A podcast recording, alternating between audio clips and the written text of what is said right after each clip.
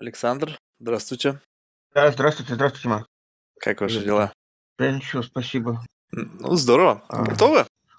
Давайте тогда начнем. Просто представьтесь в двух словах, кто вы и чем вы занимаетесь, чтобы мы как бы определили контекст нашей беседы, учитывая ваш бэкграунд. Да, э, меня зовут Александр Филиппов. А, В России очень много э, людей с именем Александр Филиппов. Вот, и э, значит, я на всякий случай оговариваюсь, я Александр Фридрихович Филиппов, потому что есть даже коллеги, у которых полное э, имя и фамилия такие же, как у меня. А, Ну, если не совсем точно коллеги, то во всяком случае, очень э, близких областях работающие. А, Я работаю в школе экономики Национальном исследовательском университете, а, и там я работаю на факультете гуманитарных наук. Это очень большой факультет, куда вошел, в частности, прежде существовавший факультет э, философии. А Сейчас он на правах школы. А, Называется, а, у нас факультет разделен на школы. У нас школа философии и культурологии. Я там профессор, Значит, кроме того, у меня есть исследовательское подразделение отдельное. Оно называется Центр фундаментальной социологии. Это лаборатория, в которой работает сейчас э, в общей сложности около 20 человек. И, м, кроме того, есть журнал. А Журнал называется «Социологическое обозрение». А, И это интернет-журнал, он выходит только в сети, но это официально зарегистрированный журнал. Его учредителем являюсь я и Высшей школы экономики. Он выходит четыре раза в год. Вот я там главный редактор. Журнал как раз в этом году э, отмечает, вот они представляются, они указывают не только свою должность, они указывают еще и ученую степень. Значит, я, э, я доктор социологических э, наук, вот защитился в 2003 году. А, а, И до этого я защищал кандидатскую диссертацию в а, это в 1984 году, да. Вот кандидатскую диссертацию я защитил по, а, ну, тогда была специальность, такая история философии, была история социологии на самом деле. Ну вот, кажется, я сказал о себе все, все, все, что нужно было Александр, раз- для начала. э, знаете, сейчас бытует такое мнение, что вот, э, ну, учитывая вот технологический прогресс, вот эта поляризация в обществе, вообще непонятно, что происходит, мы достигли такой некой сингулярности, и то, как будет развиваться общество дальше, совершенно непредсказуемо. Вот, допустим, если там взять там, не знаю, какие-то рубежи до этого, можно было предположить, что есть какие-то предпосылки того, как будущее будет развиваться, ну, там, по ряду обстоятельств. Вот сейчас, вот действительно ли это так, что мы находимся на пороге того, что дальнейшие шаги с точки зрения развития общества, оно совершенно непредсказуемо, потому что слишком много факторов, которые могут запустить этот вектор ну, в ди- диаметрально разных направлениях. Да, да, Марк, э, это, в общем, э, мысль резонная, она, э, конечно, довольно печальная для социологии, потому что социология возникла именно как наука об обществе, и когда она только возникла, а, ну, точнее говоря, когда она получила свое имя, был такой философ во Франции в э, первой половине XIX века, его звали Агюст Конт, а, и у него была такая звонкая фраза, которую потом еще немного переиначивали разные люди. Теперь уже не установить, что он говорил, а что говорили вслед за ним. Но смысл был такой, что нужно знать, чтобы э, предвидеть э, savoir pour prévoir. А а для чего нужно предвидеть? Да, pour prévenir, то есть э, для того, чтобы предотвращать. Вот. э, Больше всего он там боялся, что какая-нибудь революция случится или еще что-то.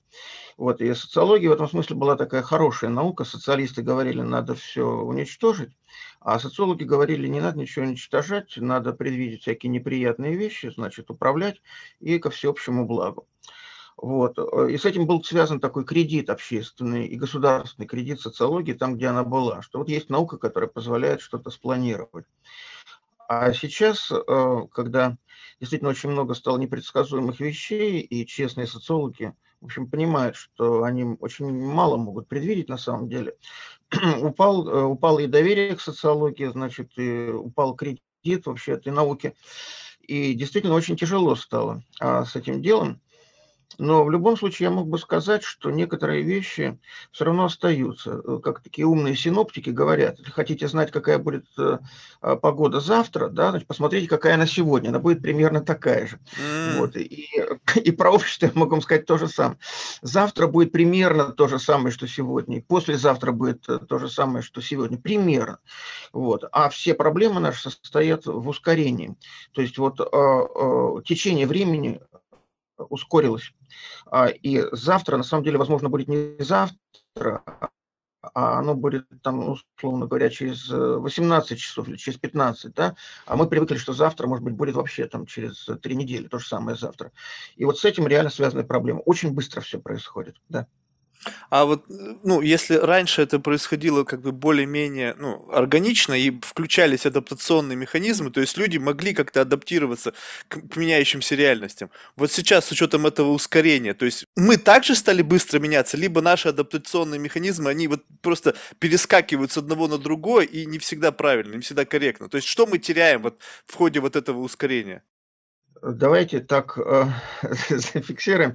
А, а, в общем, а, что значит раньше? Да, я, я, конечно, на все смотрю э, в перспективе или там в ретроспективе своей науки, но э, вот когда у нее было самое лучшее время – там, я могу сказать, э, вопрос был задан про то, как обстоят дела в обществе, а я все, значит, рассказываю, как обстоят дела в науке. Но на самом деле эти вещи связаны. Вот самое лучшее время у социологии, ее классический период, расцвет был а, тогда, когда а, в Европе, а уж про Америку я не говорю, в Европе на долгие годы установился мир. Вот прошла франко-прусская война, а, значит, э, было заключено много разных соглашений, и постепенно как-то возникло такое ощущение, да, ну, а в Америке, кстати говоря, тоже окончилась гражданская война, это тоже было очень важно, вот, и э, установился на несколько десятилетий мир. До Первой мировой войны был мир, и люди, я постоянно об этом говорю, очень хочу повторить сейчас, люди во многом жили, как сейчас живут. А, то есть они э, пересекали границы сравнительно свободно. А, у них было большое научное сотрудничество, экономическое сотрудничество. Расцветало международное право, между прочим, которое охраняло э, не только их права во время мира, но и предполагалось, что если война все-таки наступит, то это не будет такой вот беспредел, это будет э, отрегулированное состояние. Потом наступила мировая война, к которой люди совершенно не были готовы. Никто даже не предполагал, что будет такой кошмар. А, и э, какие там адаптационные возможности, когда эм, изобрели пулемет, э, и все представления о воинской доблести, о том, значит, что вы идете там в атаку, значит, гордо, не склонив головы, да, а вовсе не сидите в окопе годами, не гниете там, значит, на вас не напускают ядовитые газы и не косят вообще людей там прекрасных, э, значит, получивших прекрасное образование, там, соответствующее достоинству, да, с этим образованием связанных, полных надежд на гуманистическое будущее, поэтов, художников, там, рыцарей, значит, каких-то, все, всех скосило к чертовой матери. Вот это вот была Первая мировая война, и э, насчет адаптации, конечно, ну, тяжеловато. Потом не успели немножко оправиться, отряхнуться, э, Вторая мировая война, но тут вообще уж говорить не о чем, да, это значит, по сравнению с ней, да, о революции, которые привели в еще по итогам Первой мировой войны к исчезновению казавшихся незыблемыми государственных границ. Исчезли огромные империи. Австро-Венгрия, которая э, столетиями существовала, исчезла. Российская империя исчезла.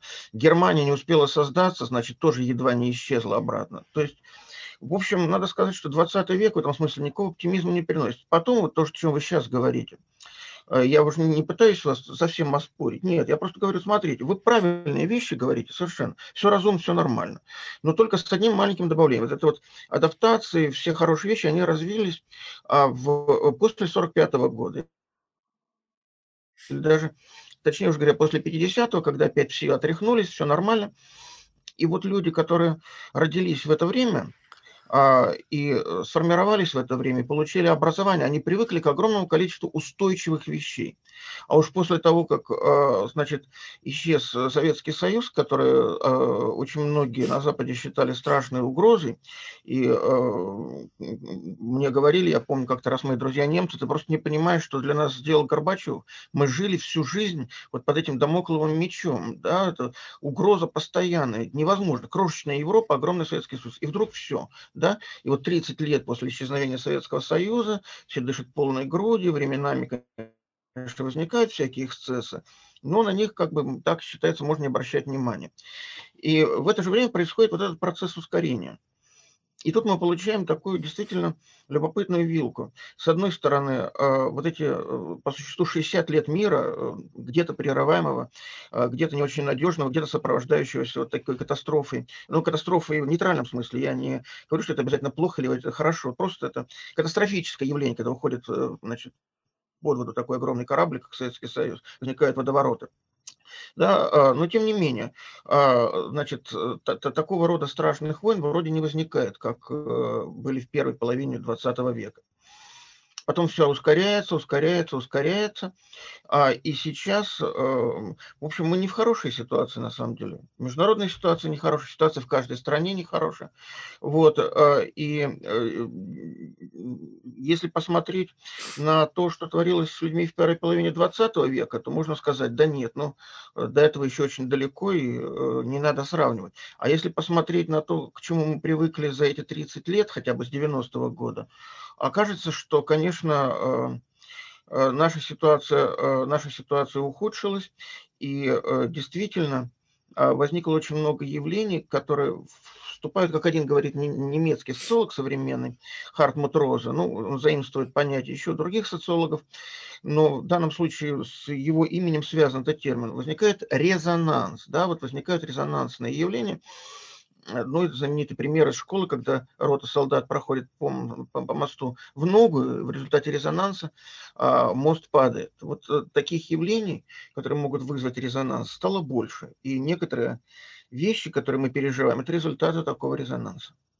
А какие вы можете выделить самые яркие такие вот социальные феномены последних лет? Вот что действительно вас, как социолога, больше всего беспокоит? Потому что сейчас, ну, с учетом того, что медиа и вообще, в принципе, все это политизировано, пытаются подсвечивать события, которые, может, к реальным проблемам не имеют ничего общего, для того, чтобы как раз отвести взгляд от самых таких насущных проблем. Либо их не скрыть. И люди из вашей профессии как бы об этом кричат, и как бы это все равно доходит до более широкой аудитории. Да, это, это, это важный вопрос. Э, так случилось, что как раз вчера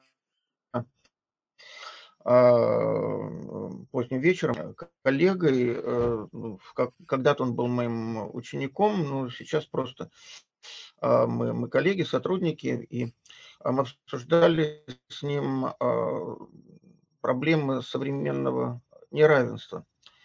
А, потому что неравенство – это как раз одна из проблем, о которой очень много а, кричат как раз социологи, пытаются объяснить, что происходят э, на самом деле новые, непривычные и тяжелые события. И вот а, ну, у нас возникла небольшая, небольшая дискуссия, но основанием для этой дискуссии было то, о чем мы как раз не спорили. Да? Основанием этой дискуссии было то, что э, речь идет, собственно, не о, неимущ... не о имущественном неравенстве, как это э, было раньше, значит, не потому что имущ... имущественное неравенство куда-то исчезло, оно никуда не исчезло, оно, э, возможно, даже стало еще более заметным. Не было такого раньше в истории человечества, чтобы э, у людей бывало там по, по, по, по много десятков э, миллиардов долларов на фоне в общем, ну, более чем скромных доходов значительной части их э, сограждан.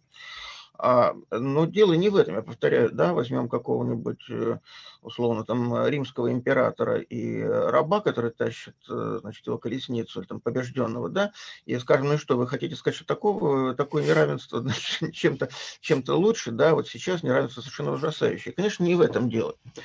А дело в, а, дело, дело в эм, видимых последствиях и а, переживаемом чувстве неравенства, а, потому что, в общем-то, очень большие усилия были затрачены, в особенности они были затрачены после первой, э, после второй, извините, мировой войны, не после первой, после второй мировой войны, в особенности большие усилия были затрачены на то, чтобы в том числе с помощью социологов и э, также и людей других профессий, в странах, а, где, э, ну, скажем так, не произошло революции, ни в какую сторону не произошло революции, то есть не установился ни социализм, ни национал-социализм, да, ни фашизм, ни коммунизм. Они как-то этого избежали, но они решили, что это довольно штука поучительная, и что, в общем, этого не должно быть. И начал очень серьезно развиваться социальное государство, начали развиваться разные программы и способы э, помощи людям, которые переживали имущественное неравенство, для того, чтобы они могли воспользоваться шансами, вот как называют это в социологии, социальными лифтами, подняться наверх, да, у тебя может не быть миллиарда, но у тебя есть при этом шанс подняться. Э, куда? Да, подняться в науке, стать уважаемым ученым, а, подняться в армии, да, стать большим военачальником. А, да много ли, мало ли где еще можно подняться. Есть масса э, мест, которые не приносят э, так много денег, но они приносят престиж. А престиж – это важнее, иногда важнее, чем деньги, да, вот. А, и поэтому, э, значит, уже получается такая ситуация, когда миллиардер будет гордиться тем, что он а, отдал а, часть своих миллиардов на филантропию, а вовсе не тем, что он может э, построить себе дом из чистого золота. Это совершенно другая ситуация по сравнению с той, которая была. И вот то, что мы наблюдаем сейчас, это, к сожалению, такая вот новая трагедия, по существу, которая разворачивается у нас на глазах. А, потому что а, э, неравенство перестало быть постыдным. Э, возможности подняться по каким-то социальным лифтам оказались вновь связанными очень сильно с а, доходами, с имущественным расслоением. А, вот это, а, казалось бы, навсегда преодоленная ситуация, а, при которой не только юридическое, но как бы вот социальное равенство людей, да, когда вы можете демократично встречаться, будучи очень богатым человеком, с совсем не богатыми людьми, и вот есть какая-то плоскость, где ваше человеческое достоинство, ваши голоса, ваше мнение, да, они все вот на, находятся на одном уровне. И вдруг оказалось, что опять, опять нет – опять что-то происходит. Происходит что-то с э, явно ощущаемыми э, тупиками, э, ты не поднимешься выше определенного уровня с какими-то э, ущемляющими достоинства э, последствиями, в конце концов, а, ну вот взять такую демократичную сферу, как, э, казалось бы, да, социальное здравоохранение, да, ты можешь лечиться за государственный там счет, за счет общественных фондов, но э, тебя будут лечить так, что ты не проживешь столько же, сколько проживет э, миллиардер, которому там раз э, в полгода меняют кровь. Ну, это, я повторяю, это такие вещи, э, о которых как раз социологи очень много кричат. Для меня а, я этим специально не занимался и вспомнил это только потому, что у нас вчера была, повторяю, по этому поводу важная дискуссия. Для меня важным является другой момент, который, а, возможно, тоже связан с э, э, этим, но не очевидным образом. Дело в том, что, вообще говоря, вся ставка а, мировой социологии была последние а, последние 30 лет точно, а уж, возможно, у некоторых более умных социологов и в более раннее время, на а, развитие того, что называется глобальным обществом или мировым обществом. То есть, э, а, если сказать совсем по-простому, вот очень многие вещи, и даже, к сожалению, многие мои коллеги-социологи э, это не всегда понимали, очень многие вещи унаследованы были в социальной науке из очень давнего прошлого. То есть вот как э, возникло, скажем, человеческое общежитие, когда люди э, собирались за городскими стенами и там жили своей общиной. Иногда это были очень большие города, иногда города поменьше. Но, в общем, город это была такая модель. Э, это такое вот авторкическое, независимое сообщество, э, и если вы хотите э, понять, что в нем должно твориться, вы должны понять, что есть обязательства, в том числе граждан, и права граждан по отношению к друг другу.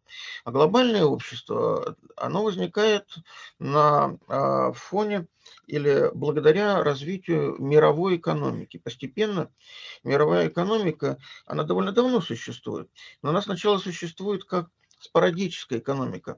То есть э, э, поехал купец за три моря, привез шелка, да, а, а, поехал в другое место, привез специи. Потом эти, этот шелк, эти специи попадают а, к очень немногим там богатейшим и знатнейшим людям. И все. А все остальные живут как жили.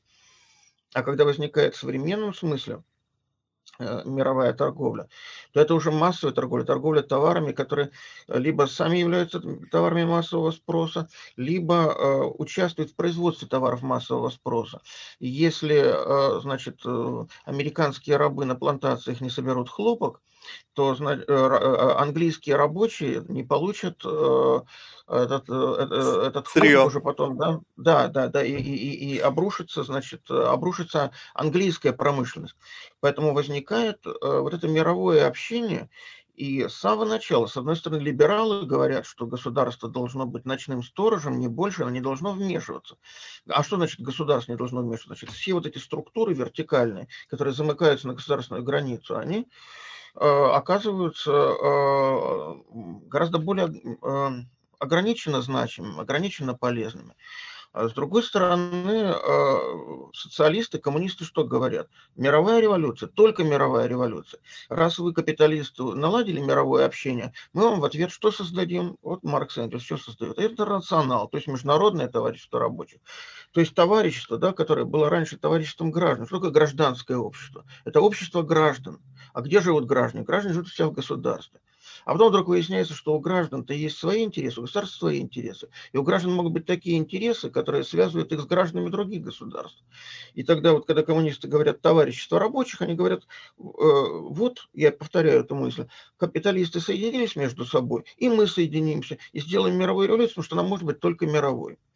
И дальше идет вот такой вот, знаете, шаг вперед, э, шаг назад, шаг вперед, шаг назад. А, посмотрели юристы на гражданскую войну в Америке, я подчеркиваю, юристы тогда еще, но либеральный юрист, о, говорят, смотрите, у вас там очень интересным образом развивается э, э, юридическая сфера, развивается право. Оказывается, международное право, а ведь же отдельные штаты воевали, да, же отдельные государства.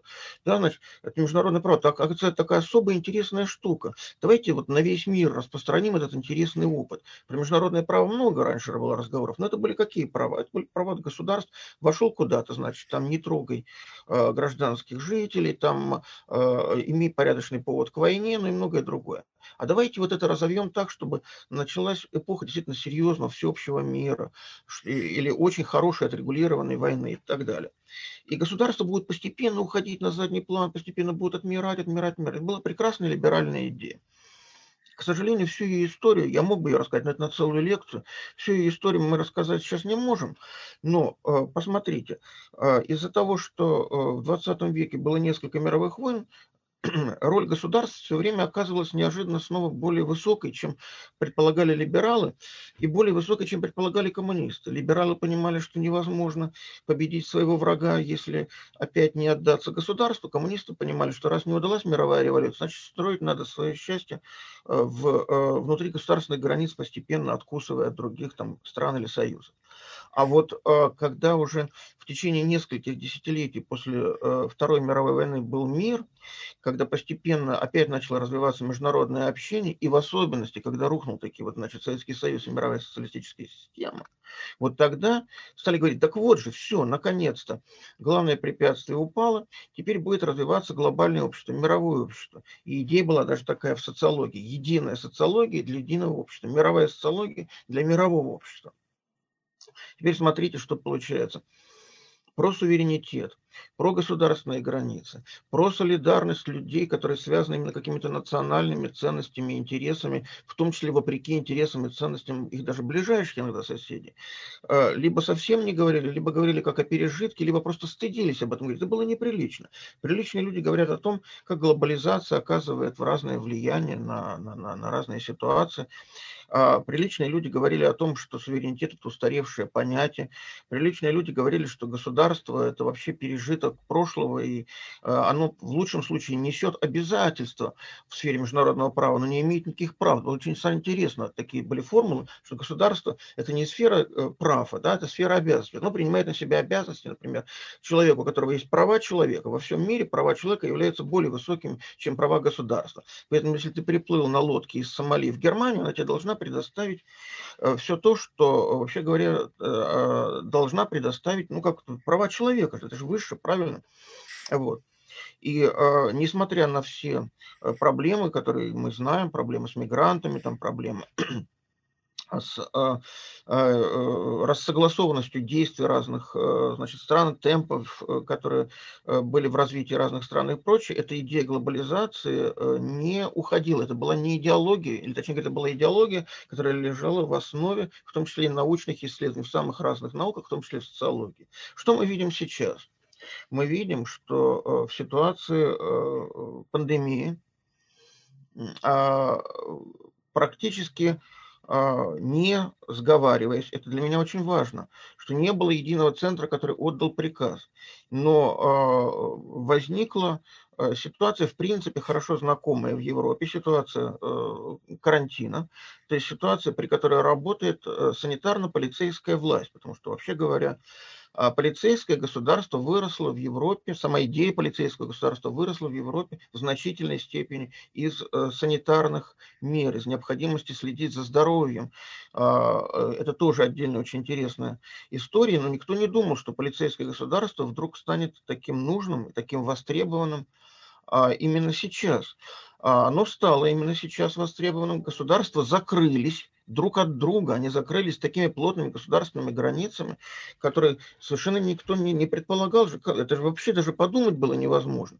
Ведь, казалось бы, вот теоретическая мысль должна же была предполагать, болезни существуют, существуют, среди них эпидемии есть, есть. Э, что будет, если будет эпидемия? Почему не подумать? Почему хотя бы не построить экспериментальную модель? Почему бы не заглянуть в будущее? Ничего этого не было, абсолютно было беззащитна а, именно социальная наука, она ничего не могла сказать. А мы видим, как возвращается идея суверенитета, возвращается концепция государства, возвращается реальная роль государства, и, безусловно, вместе с этим реальным возвращением возвращаются вот те старые схемы э, мышления, я думаю, государства, да, согласно которому люди внутри государства больше доверяют ему, так сказать, это источник ресурсов, это комбинация солидарности и, и незаменимых ресурсов э, социальной поддержки, армии, а, ну и всего остального. Да? А, и это означает, что э, опять на неопределенный период, мы не знаем на какой, вот это вот двухтактное движение, значит, вперед-назад, да, оно теперь э, переживает именно вот эту сторону, переживает вот эту вторую часть истории, то есть двинувшись вперед глобализации, теперь он движется обратно к суверенному государству. Это очень очень важно. А вы считаете, что э, вот, ну, доверие, оно вот государству существует? Просто, смотрите, тут э, очень много фигурантов, то есть по, Э, то, что границы закрылись, и то, что произошло, то, что произошло, ведь отчасти в этом участвовали и общественные организации глобального масштаба, там, Всемирная организация здравоохранения, это же нельзя сказать, что это организация только, которая ну, как бы, принадлежит одному государству, это всемирная организация. И, соответственно, месседжи, которые исходили от ученых, которые тоже могли находиться во всех странах мира, а месседжи, которые исходили из Всемирной ассоциации здравоохранения, они могли повлиять на решение о э, там, закрытии тех или иных границ. То есть есть примеры, когда, в общем-то, ну, более жесткие меры принимались и менее жесткие меры принимались. Где-то границы закрывались, где-то они не закрывались. И э, в связи с этим говорить о том, что как бы возросло доверие к государству, мне кажется, ну, это не совсем а, как бы очевидная вещь, потому что за счет того, что вы описываете шаг вперед, шаг назад, вообще во всех отношениях, сегодня сказали одно, завтра сделали шаг назад, это как раз-таки подрывает доверие, потому что люди не понимают, что происходит. У них как бы им хочется с одной стороны верить, потому что, как вы совершенно справедливо подметили, они зависят от государства, поскольку государство является гарантом их безопасности, стабильности, там, социального обеспечения так далее. Но в силу того, что происходит какая-то чехарда с информацией, они не понимают, и можно ли доверять. И в такой ситуации как бы говорить о деглобализации, с одной стороны, да, это совершенно очевидный процесс, но насколько он очевиден для самих людей, живущих там? Это же для них сказывается, что просто, ну, как бы, поскольку было совершенно непонятно, что происходит, давайте просто все закроем и посмотрим, что из этого вырастет. Да, вы затронули очень интересные вещи. А, в том числе назвали несколько вещей совершенно бесспорных. Э, возможно, слово «доверие», которое я использовал, а, не было самым лучшим, но я постараюсь более э, точно объяснить, э, что я имел в виду и что происходит. А, здесь есть, просто как у каждого сложного явления, здесь есть несколько сторон, и предыдущая часть моего рассказа, она а, я бы сказал так, я бы сказал так, она была а, чрезмерно односторонней, вот, и в ней не было некоторых важных оговорок. Сейчас, благодаря вашим вопросам или э, вашей реплике, а, я могу эти оговорки сделать и точку зрения свою представить более, более объемно. Значит, во-первых, на что бы я еще раз хотел обратить внимание, это эм, то, что э, в основном все-таки э, действия государств, которые мы можем назвать общим словом карантинные меры, э, различались, я бы сказал так, по степени интенсивности, но не по характеру самих мер. То есть, если мы где-то читаем, во всяком случае, я помню, я переписывался с одной коллегой, которая живет в Англии, а, и она говорила мне на каком-то раннем еще этапе карантинном, что у нас исчез в аптеке а, парацетамол. Ну, поскольку я а, когда-то несколько раз бывал в Англии, для меня сама мысль о том, что из английской аптеки может исчезнуть парацетамол, она казалась совершенно дикой. Я, я, я стал спрашивать, как же это произошло. Дело в том, что фирмы английские, э, но при этом э, производство размещено в Индии, а, а Индия на каком-то этапе заявила, парацетамол нам нужен э, самим и просто не отпускает, вот ни самолеты не отгружает с фабрик mm. и так далее.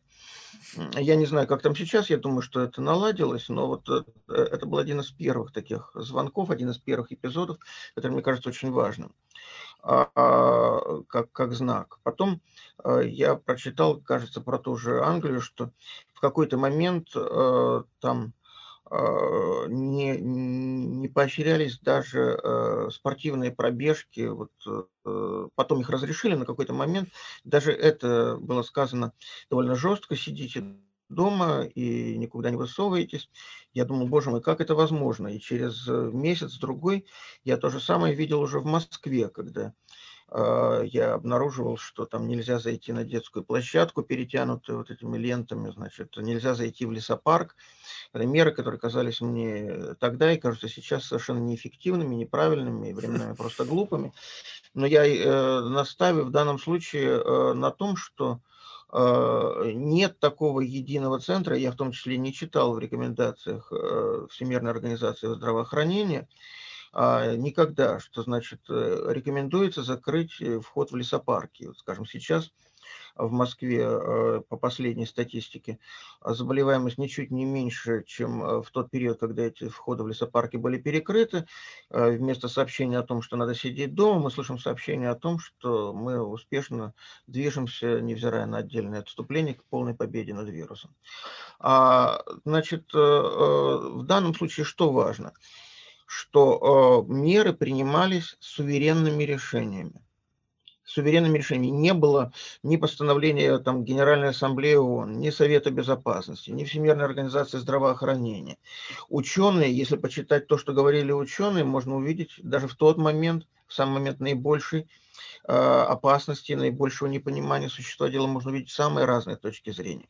То есть в конечном счете а что очень важно, да, когда вы являетесь э, начальником, вы не являетесь эпидемиологом, вы не являетесь э, врачом, вообще не являетесь ученым. Вы являетесь человеком, который может принять решение. Перед вами 25 разных мнений, 25 разных ученых, но почему-то во всем мире с большей или меньшей решительностью начальники принимают, я подчеркиваю, это э, меры одного рода разной интенсивности, разной жесткости, но одного рода. Эти меры можно реализовать, дальше следующий шаг рассуждения, эти меры можно реализовать лишь там, где у вас есть а, полномочия эти полномочия прекращаются, как никуда не прекращаются на государственной границе. Если вы канцлер Германии, то вы можете принять только те меры, которые действуют в Германии. И еще не факт, что значит, во всех землях э, вы сможете сделать то же самое. Но принять эти меры, например, по отношению к Италии или к Австрии э, или к Польше вы уже не сможете. И э, внезапно оказывается, что еще недавно вы были фигуры полностью зависимые в ряде важных решений, скажем, Евросоюза Европарламента, да, э, в котором заседают люди, а, соотношение голосов которых, ну, мягко говоря, не отражает соотношение голосов, например, в той же Германии. Да, то есть э, немцы далеко не в восторге могут быть от того, что принимается а, в Европарламенте. И вдруг сейчас вы внутри, э, внутри своей Германии получаете возможность принять те меры, которые ни в какой связи с э, процессуальными нормами и прочим в, значит, вот в этой самой в Европе, да, ни, ни, ни, ни, ни, в, ни в какой связи не находятся. Это в данном случае Германия взята просто как пример, это, это общая ситуация. Ситуация, когда внезапно область суверенного решения оказалась очень э, четко ограниченной старыми государственными границами, значение которых, как казалось, э, резко уменьшается. Теперь третий шаг рассуждения, он менее очевидный, э, но он необыкновенно важен. На что распространяется суверенная власть? Можете вы не пропустить через границу птицу, она перелетит. Да, если она несет вирус, она его принесет. Мышка тоже перебежит.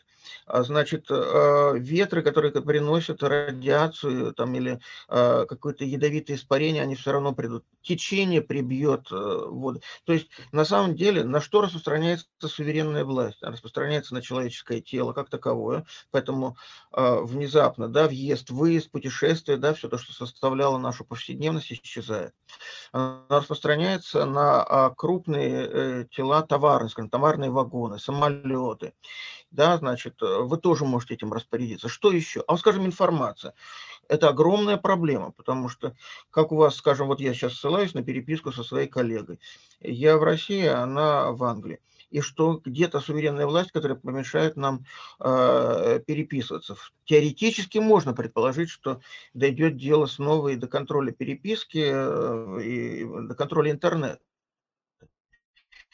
Но это еще очень долго дойдет время, пройдет время, очень долго будет происходить, пока это случится. Значит, что получается? С одной стороны, усиливается а, роль государства. В связи с чем я, почему, э, я, я, я, я заговорил здесь о доверии. Если страдает ваш бизнес, а если страдают а, ваши, э, скажем, вот, ваше здоровье, да, а, если страдают э, ваши планы какие-то в разных формах, ну, например, бизнес, да, понятно, у вас а, туристический бизнес, он прогорел.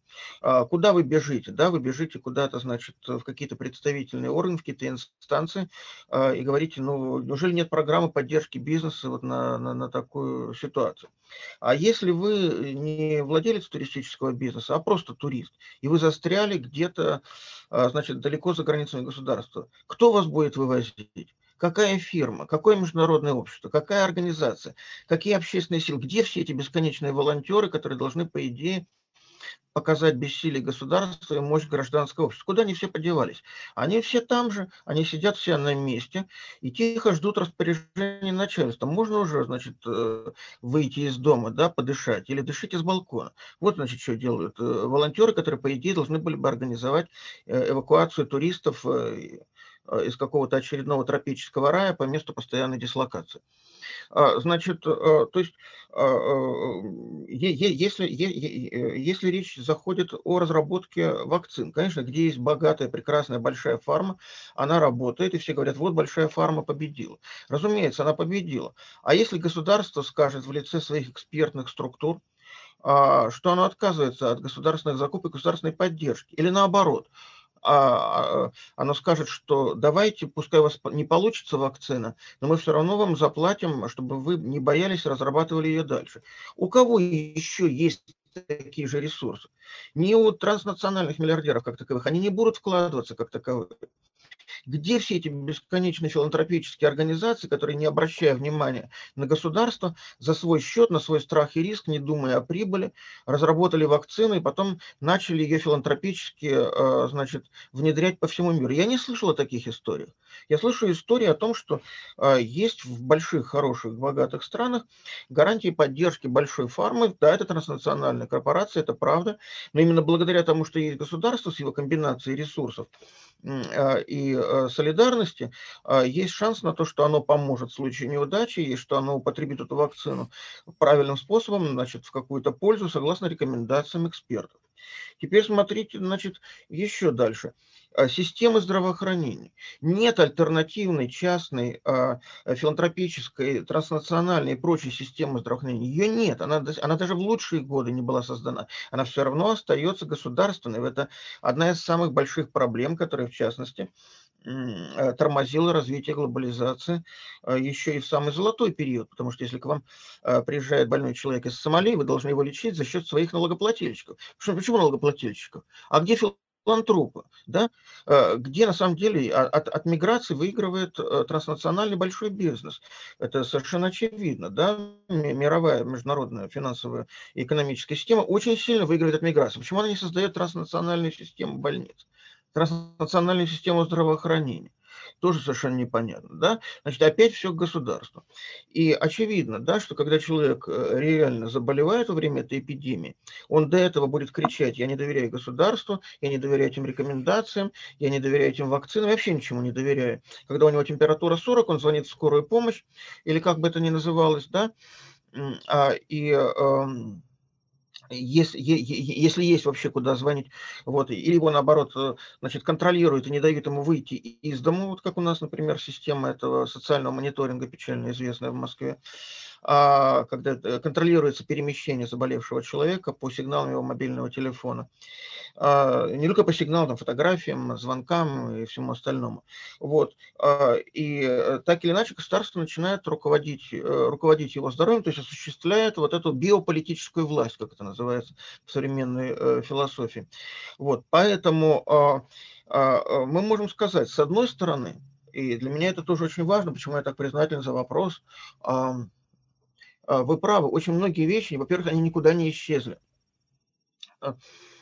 я хочу понять, как обстоят дела по-настоящему. Я не доверяю, скажем, не доверяю телевидению, не доверяю местной прессе. Вот я, я лезу в интернет, я лезу в YouTube, я списываюсь с людьми, которые находятся на другой стороне земного шара. Это феномены, которых не было э, 30 лет назад. И они радикально меняют наше отношение к жизни, отношение к миру. С другой стороны, э, я могу иметь какое угодно мнение, но при этом не имею возможности даже выйти, например, из подъезда э, со своим мобильным телефоном телефоном, э, и тем более без мобильного телефона. Это э, оборачивается значит, огромными штрафами, вообще огромными, огромными издержками, на которые не каждый решается пойти. Что мы таким образом получаем? очень сложную новую игру, да, игру старых э, возможностей и ресурсов суверенитета, а, тем более опирающегося вот на эту реальную потребность, я это тысячный раз повторяю, на реальную потребность государственных ресурсов. А, и эти ресурсы надо брать а, в совокупности. То есть есть инстанции, которым люди доверяют больше, например, чем государству. Есть? Есть. Есть инстанции, которые обладают в некоторых случаях, например, огромные транснациональные корпорации имеют бюджет гораздо больше, чем бюджет какого-нибудь государства. Есть такие корпорации? Есть. их, наверное, даже будет больше. А, есть э, с каким частные вооруженные формирования, там не будем говорить, насколько частными они являются на самом деле, но тем не менее они существуют. Частные вооруженные формирования, которые можно нанять, современные наемники, которые сильнее, чем армии правительства каких-то отдельных современных государств. Есть, есть. Но вот в совокупности столько, соединить столько доверия, как бы оно ни было подорвано, столько доверия, столько солидарности, а столько традиционных ресурсов, столько возможностей контроля над перемещением, столько военных сил, столько финансов, сколько может современное государство, не может больше ни один институт. Вот эта совокупность делает его уникальным. И вместе с тем все это происходит на фоне никуда не девшихся огромных достижений глобализации. Вот эти огромные достижения в виде а, международных финансовых рынков, а, обмена информацией, в том числе новостной информацией, стандартов образования, стандартов, кстати говоря, стандартов лечения, между прочим, да, и многое-многое другое. Это тот фон, на котором государство пытается отыграть назад а, то, что оно, казалось, навсегда потеряло. Этот фон абсолютно невозможно недооценивать. Вот, а кстати, если говорить дальше, то есть вот они отыграли, потому что, ну, действительно, а, в какой-то момент времени карантинные меры и создание вновь какого-то полицейского государства, когда есть карантины, когда абсолютно там ну, на законных причинах тебе могут пройти, там тебя могут ограничить твое перемещение. То есть, в принципе, это государство и силовые структуры, которые обеспечивают эти меры, они почувствовали снова власть. То есть и люди сознательно, как бы тут хочешь не хочешь, они как бы подчинились, потому что, ну, в принципе, это была ситуация такая, как бы черный лебедь, которую никто не мог ожидать, но тем не менее обстоятельства сами по собой вот так сложились. То сейчас какой последующий вектор? То есть захочет ли государство, по сути, не было войны, да, не было ничего, что вот как бы в предыдущие периоды как бы обеспечивало государству вот такой вот прилив власти. Как, как сейчас они будут продолжать свою политику в отношении как бы, ну вот все говорят о том, что все вроде как меры, мы побеждаем, побеждаем, побеждаем, но все равно чувствуются маски, мы еще будем пару лет носить как минимум, да, об этом говорится. Границы тоже там в каких-то странах периодически то открываются, то закрываются, все равно есть какой-то контроль за перемещением, пусть он негласный. То есть захочет ли государство отпустить вот эти вожжи и опять давать вот этот вот темп э, для последующей, как бы, опять шаг вперед к сторону глобализации? Либо это неизбежно? А, да, заранее, заранее никогда нельзя знать. Мы начали с вами разговор с того, что а, сила предвидения а, у науки существенно меньше, чем нам бы хотелось. А, но а, надо понимать, я думаю, а, мы это понимаем оба, а, что, с, а, возможно, что, что власть, власть, она предполагает также определенного рода а, ответственность и востребованность, то есть э, ради чего осуществляется власть, собственно, да, а, в чем, в чем состоит э, в чем состоит соблазн власти. могу, могу, могу, могу разрешить, могу не разрешить, да, могу куда-то направить э, людей, да, могу их не направлять. Но возникает вопрос, ради чего, да, ради чего это делается. И если а, посмотреть, что является оборотной стороной, то мы понимаем, а, что оборотная сторона а, – это превращение э, институтов власти в э, институты, к которым обращены все, все требования. Да? То есть, грубо говоря, если если, если бастуют работники частного предприятия, пусть даже очень важного, то это в конечном счете проблема э, этого предприятия или э, этого консорциума, значит, э, или эм, а, владельца и так далее, там, акционеров. Но, во всяком случае, это не проблема государства. Если а, все предприятия государственные, то забастовка рабочих сразу превращается в государственное преступление. И если вы хотите, если вы хотите, чтобы у вас рабочие работали на государственных предприятиях, готовьтесь к тому, что вы превращаетесь а, значит, социалистическое, э, полутоталитарное или просто тоталитарное государство, а, где все проблемы, которые решаются, вообще говоря, помимо государственных структур, государство имеет шанс выступить в качестве посредника, например, да, вместе с профсоюзом, государство имеет шанс выступить в качестве посредника между а, работниками и э, владельцами, вы вдруг превращаетесь в единственную ответственную инстанцию, и а, поскольку значит, другие, других мер да, у государства, кроме э, полицейских, нет, вы превращаетесь во все более и более закручивающие э, винтики, инстанции. Пока это, пока это, как кажется, работает, это хорошо, когда это перестает работать, это крайне плохо. Я думаю, что а, хотя это может быть э, пример немножко такой архаичный, да, сейчас э, я не вижу тенденции к тому, чтобы, скажем, все предприятия превращались в государственные. Но а, вместе с тем а, он может быть и не совсем архаичный, потому что да, на какой-то момент э, вы становитесь, вы становитесь властелином всего, а потом вы становитесь ответственным за все. То есть э, до той поры, пока, э, скажем, люди, которым вы говорите, сидите дома, э, сейчас мы победим эпидемию, вам доверяют, то все прекрасно.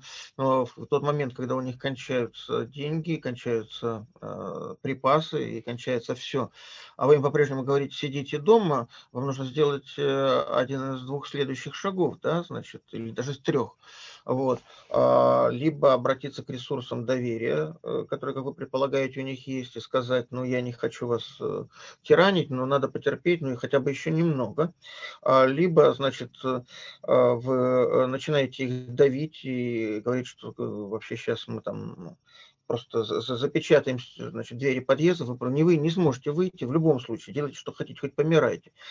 А, либо, значит, вы их э, реально а, выпускаете, как это осуществляете какую-то мягкую, гибкую политику, вот, комбинирующую а, разные способы обращения с э, гражданами, но во всяком случае пытаетесь отвести от себя какой-то вот, э, уд удар удар народного гнева, п понимаешь, что еще немного, и дело кончится очень плохо. И я думаю, что, принципе, а, не по какому-то конкретному государству, а вообще по общей ситуации, а, которую можно наблюдать в мире, все-таки, а, вот вернувшись на 2 шага назад к вашей реплике относительно того, что люди не доверяют государству, о доверии надо судить во многом, как мне кажется, по действиям, а не просто по словам. Например, социологи пришли и спросили: "Вы доверяете государству?" Они ответили: "Нет". Да? А потом, а, какой-нибудь начальник обратился к ним и попросил потерпеть там, да, и они терпят. Э, вот, а, причем терпят, не дожидаясь пули, скажем, да, от какого-нибудь стрелка, охраняющего выход из подъезда. Значит, на самом деле определенного рода все-таки ресурс доверия есть, чтобы они там не говорили. Доверия А, или но выбора нет? Тут немножко разные вещи. Когда а, когда выбора доверие нет, эт когда Мгм. Да-да-да, пожалуйста, да. Не не, просто как бы вот тут ситуация так так описывается, что как бы доверие- это просто единственный разумный способ поведения человека в конкретной ситуации. Не означает, что у меня был какой-то альтернативный выбор. У меня не было выбора. Вот когда есть 2 выбора, как или там несколько вариантов выбора, и тот выбор, который мне продиктовало государство, я его выбираю, потому что я ему доверяю. А когда у меня он один, то можно ли говорить о доверии? Конечно, я я как бы полагаюсь, что как бы это единственная структура, которая как бы со мной как-то связана, потому что частный бизнес, он со мной никак не связан, кроме как товарно-денежных отношений. Единственное, кто как бы должен меня защищать, это государство или там какие-то муниципальные органы, которые относятся к тому месту, где я живу. Всё. И они мне предлагают единственный вариант. То есть, как можно ли говорить, что это полноценное доверие, либо это просто принятие тех мер, которые вот как бы есть. Ни никто же, ну, то есть одно дело, когда какие-то там революции возникали, но здесь вопрос в другом. Людей напугали, что: "Ребята, ну хотите, можете выйти на улицу, но вы все перезаряжаетесь и умрете". Как бы, ну Да. А, да-да-да. Да, э, но это, а, Тут, понимаете, мне а, конечно, еще тут да, мож другой мо может быть еще и то, что здесь вот многие решения государств и вообще почему они так похожи, потому что, в какой-то мере все политики похожи. И когда политик пытается защитить свое кресло, свой кабинет и так далее, он идет путем, а, с по с помощью там людей, которые занимаются адвайзингом, там, если они говорят: "Давайте пойдем путем меньшей крови". Как сделать путь Мгм. меньшей крови? Просто всех Мгм. закрыть и просто ограничить распространение вируса. Ну, самый банальный способ- карантинные меры. Это, мне кажется, самый простой и понятный способ. Если люди не передвигаются, трансмиссии не происходит. И просто государства впрыгнули все в эту политику, потому что они боялись за свои кабинеты, потому что увеличение смертности или нагрузка на медицинские там учреждения не позволила бы им переизбраться на следующий срок. А, да. Ну, а, тут опять несколько моментов. Значит, эм а, что касается доверия, да, это, в общем, на самом деле такая довольно сложная категория. И доверие бывает, э, личное, доверие бывает институциональное. Да, доверие бывает, то есть вы можете доверять, государству в принципе, то есть вы не хотите устраивать революцию, вы не хотите, а, значит, сноса его там, да, полного, вы не ставите под сомнение вообще любую информацию, которая идет от государственных источников. Но вы можете не доверять какому-то конкретному политику, потому что он вас несколько раз обманывал. Вы говорите, что, ну, всё нормально, только, к сожалению, в этом кресле сидит какой-то там, э, непонятный, нехороший человек. А вы можете, э, вот именно, э, при этом доверять, я повторяю, институту. То есть, а, и если какой-нибудь нейтральный голос вам говорит, что согласно там рекомендациям, да, вот вам лучше не выходить, вот, то, э, да, кстати говоря, если вы выйдете, то вас вас расстреляют, да, значит, то это вот совсем немножко другая история. Вот. И, а, собственно, о чём я ос о чём я говорю, да. А, э, вот именно по по по потому что, а, существуют ли, а, какие-то альтернативы или не существует их, э, на самом деле, это не не не очень не очень простой вопрос. Потому что, ну, есть, э, например, э, история знает, а, в случае с карантинными мерами, история знает такую как, вещь, как холерные бунты, да.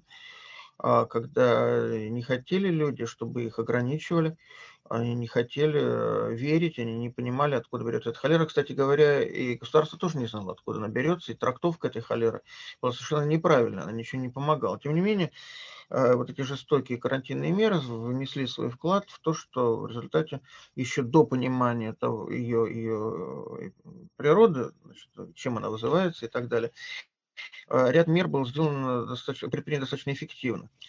А, поэтому что значит нет выбора? Да, к сожалению, ситуация, при которой мы говорим нет выбора, это э, ситуация, при которой есть выбор на самом деле. Просто такой выбор, э, другие альтернативы которого мы не хотели бы включать в рассмотрение. Мы говорим, ой, нет выбора. Ну как нет выбора?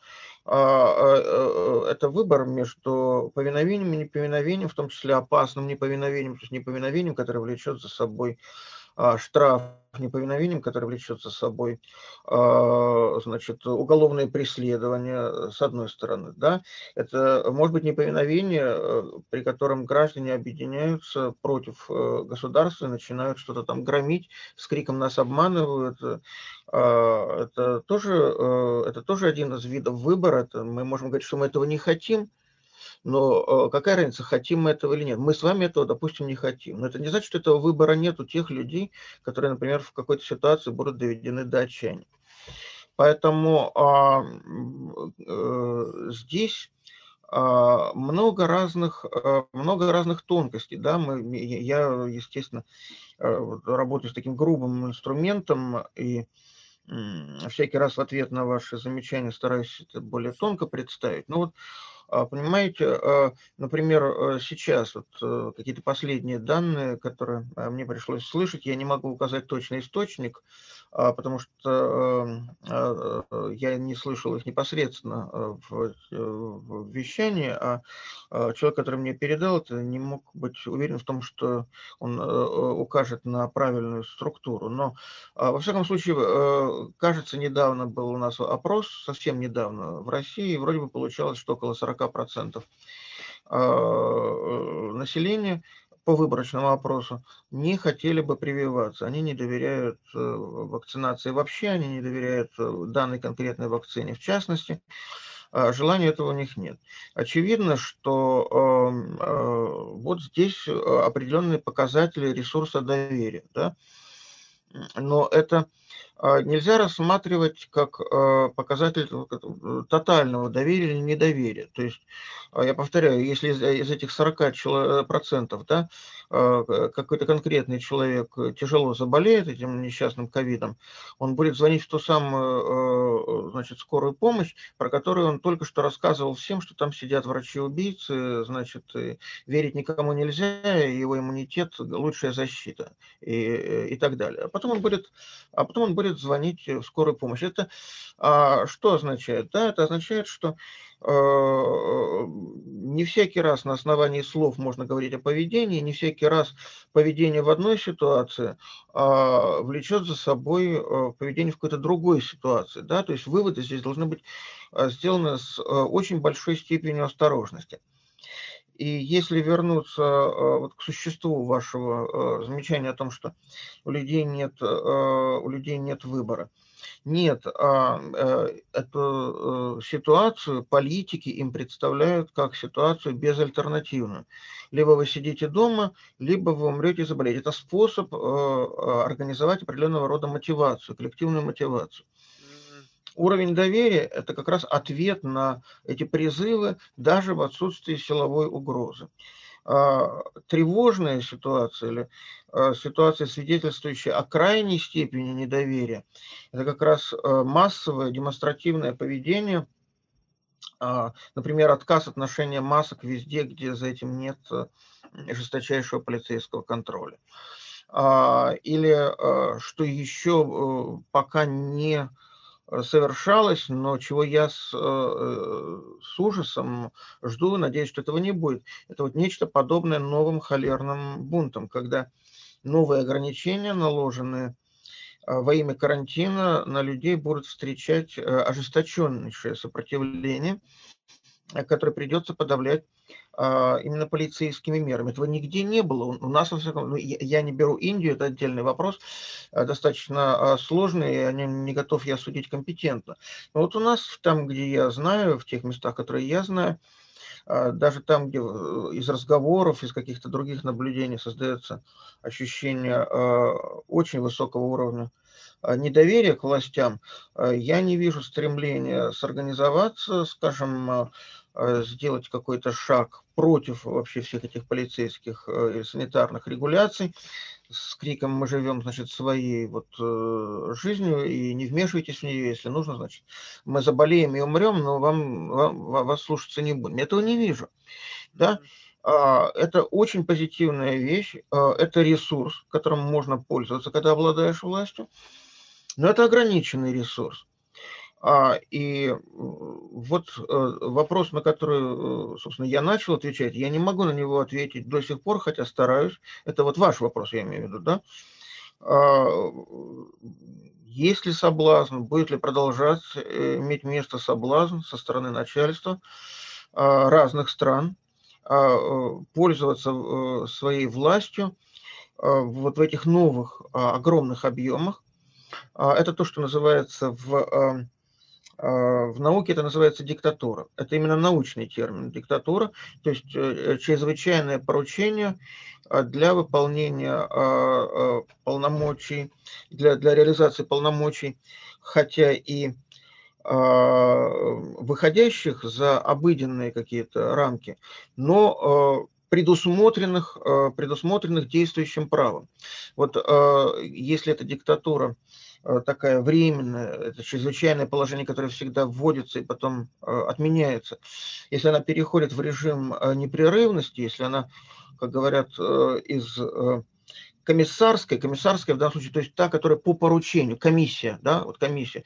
Комиссар тот, у которого есть комиссия. Если у кого-то есть комиссия, значит, задача вот выполнить какие-то диктаторские меры, потом э, эта комиссия отзывается и, естественно, полномочия прекращаются. Вот если э, она перестает быть такой чрезвычайной, а переходит в систематический план, это так называемая суверенная диктатура, вот. Это на самом деле очень э, опасный феномен. Э, это феномен, который может принести с собой бездну проблем в любой стране. И э, не будет ли сделана попытка э, именно такого рода, не окажутся ли тенденции э, развивающимися в эту сторону, э, я сказать не могу, но мне кажется, что определенные шансы для этого есть. Просто смотрите, э, они же действительно сейчас просто вот э, этот прецедент вообще в принципе как бы когда ну как мы начали с того, что были понятны многим там биологам, вирусологам, то, что в принципе эпидемии возможно. Об этом были ну, достаточно знаковые люди об этом говорили. Ничего не было сделано. Ну, то есть условно, наверное, что-то делалось, мы просто об этом, может, не знаем. Но в целом ситуация выглядела так, что как будто были совершенно не подготовлены. Сейчас это будет как бы, ну, как постоянно где-то витать. Даже если мы выйдем из этой ситуации, то следующая пандемия, она как бы не... А, сказать, что она не произойдет, ну, никто сейчас не может, да, то есть есть шанс, что может быть что-то другое, может быть и смертность намного выше, и там, ну, в общем, последствия могут быть разные. Соответственно, со стороны государства это как раз-таки способ иметь, вот включать, выключать этот режим. То есть не то, чтобы держать его перманентно. Ну, скажем так, раз эпидемия гриппа, мы снова включили. Прошла эпидемия гриппа, выключили. Вот просто прошлый год я находился в Европе, и чрезвычайное положение было 6 месяцев в году. То есть 6 месяцев было чрезвычайное положение, сейчас летом вроде как выключили, но опять же, люди начинают только выбираться, и к осени, к новым попыткам, как бы, ну, когда возрастает mm-hmm. просто эпидемиологический фон, как-то органически за счет смены климата, они раз и снова включили, снова на полгода. И учитывая то, что сейчас эта ситуация непредсказуема, то такой способ развития, он кажется вполне себе закономерным и предсказуемым в том плане, что, ну, для того, чтобы обеспечить меры защиты и как бы постоянно держать людей в как-то вот, ну, как бы в кучку, да, чтобы вот они опять не потом включать эти меры снова было сложно и долго, и нельзя быстро реагировать. Это будет постоянно периодически включаться. С другой стороны, вы совершенно справедливо подметили, что когда ты берешь на себя вот такие функции, то ты и получаешь, возрастает ответственность. А готовы ли и ну, экономически, э, политически государство и вообще, в принципе, вот эти силовые структуры к такого рода ответственности. Ну окей, вот сейчас вот уже вот понятно, что на последнем издыхании находится. Одно дело, когда есть сильные государства с, там, с, э, с внутренней, как бы, доста- самодостаточной экономикой, промышленностью, когда они могут функционировать даже в режиме закрытого какого-то вот занавеса. Но ведь есть государства и страны, которые зависят от внешних как бы источников доходов, там, связанных с туризмом, с какой-то вынесенной за границы страны промышленностью и так далее. Вот тут получается, что на фоне государств, которые могут существовать в закрытом режиме, есть те, которые не могут. И вот отчасти то, что мы с вами видим, то, что э, почему не было вот этих, возможно, бунтов, то, что 90% государств, они придерживались одной и той же самой модели – если бы 50 на 50 было, и люди бы прекрасно жили, находясь в том режиме свободы, и говорили, о, смотрите, там же ведь живут, почему я должен переживать? Были единичные случаи, там где-то там в Швеции, там, в общем, ну, когда не закрывалось, но там было все совершенно по-другому, в том плане, что география совершенно другая, люди жили в, на местностях там не, не с таким скоплением народа. Поэтому вот сложно совершенно, с одной стороны, казалось бы, что государство может поддерживать такую политику, потому что есть риск снова каких-то заражений эпидемий да, в будущем, а с другой стороны, возложена на них ответственность, просто не позволяем это, это им делать, потому что, ну, просто, я не знаю, что, печатать деньги должны начать, просто так, посадить всех на безусловный доход и, не знаю, а экономика, а реальная промышленность, и как это все будет работать, если поддерживать вот такой, такой карантинный режим? Ну, э, опять в вашем, а, в вашей, реплике а, э, содержится очень важное а, замечание.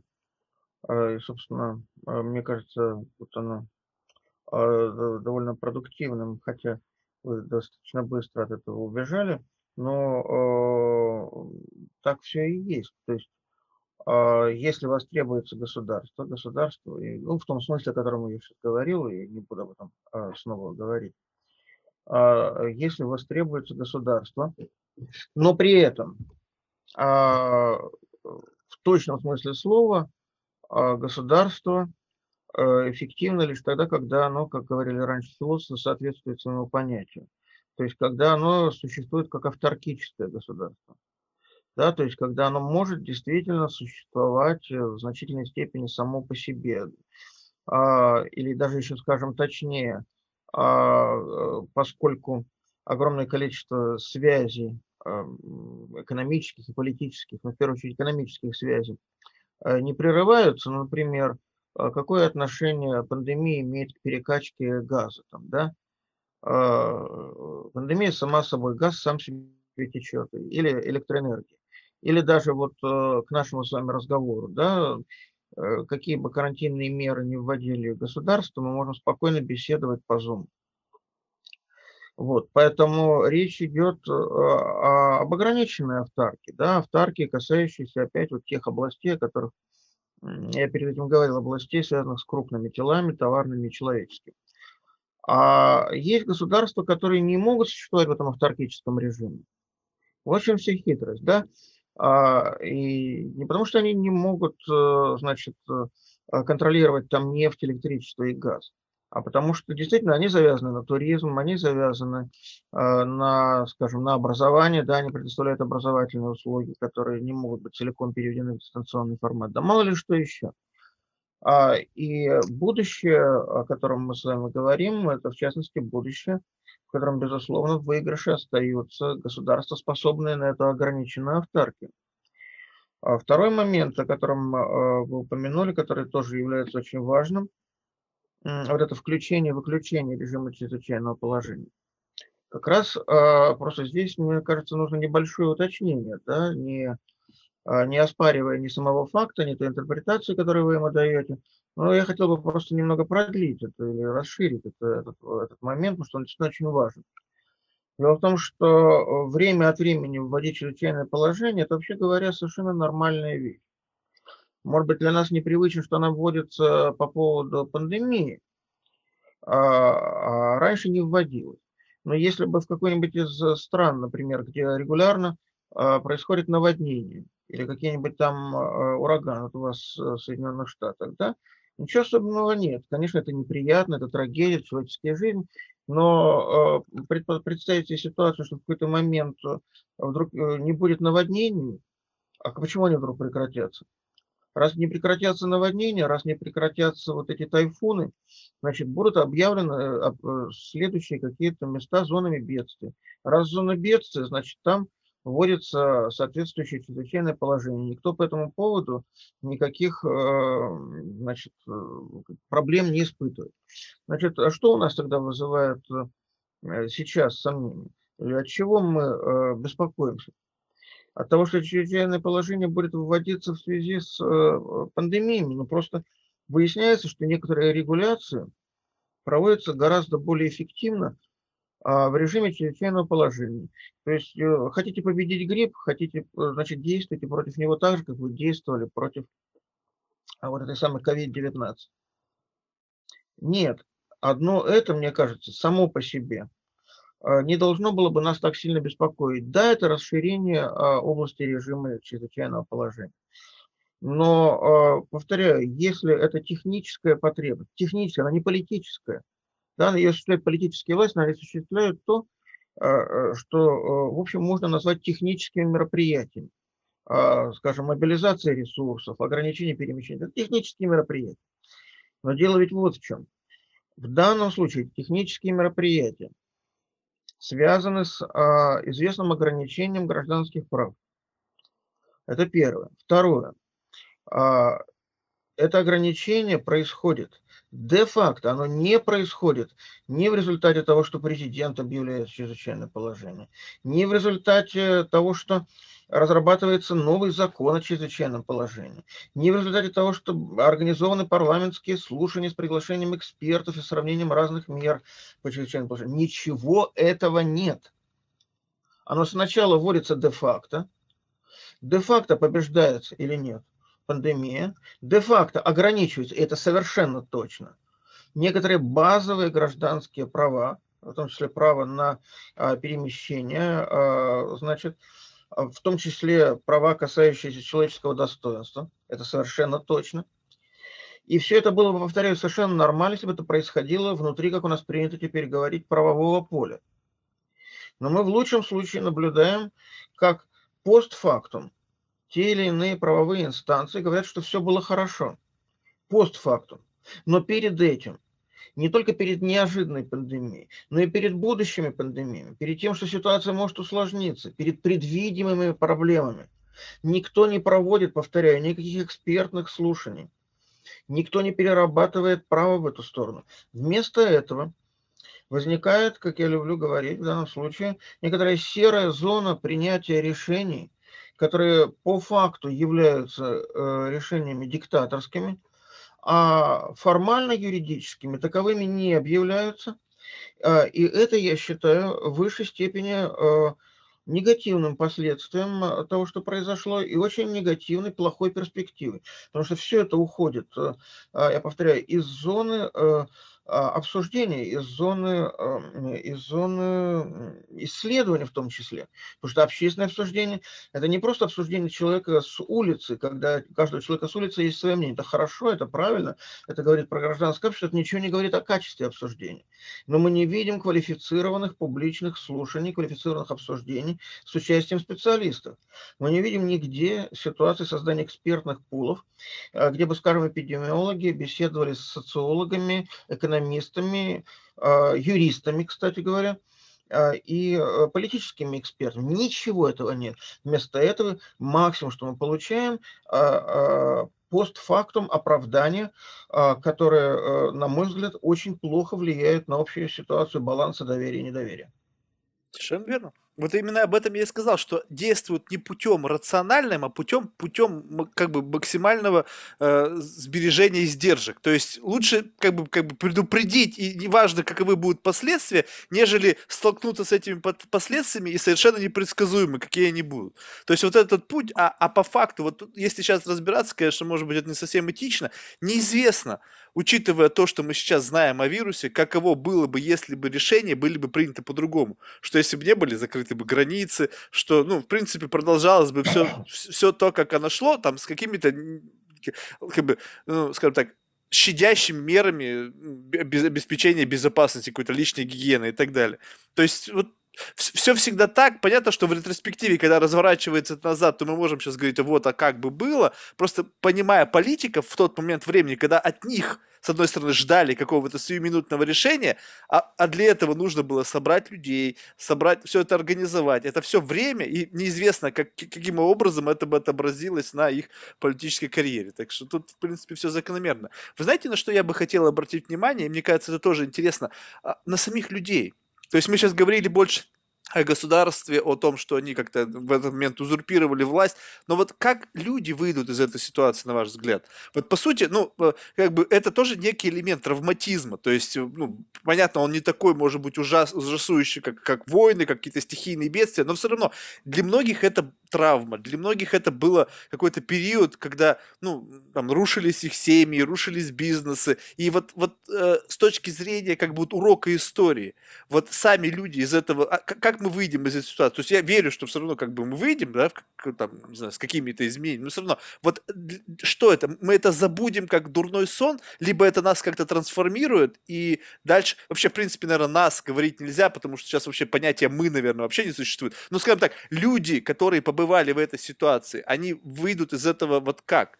Как, как вынесут как некий урок, либо не знаю, просто как страшный кошмар попытаемся об этом поскорее забыть. Мне кажется, что здесь э, надо будет все-таки говорить о э, явлениях э, краткосрочных и долгосрочных. Это разные вещи. А краткосрочные пока что, безусловно, вы правы, у многих из нас есть главное желание – это забыть, или, точнее говоря, прийти в ту ситуацию, Э, в статус-кво анте, да, то есть то, что было э, до того. Вот, э, потому что та ситуация для нас как привычная и нормальная складывалась десятилетиями. А эта ситуация экстраординарная, и ей вот чуть больше года.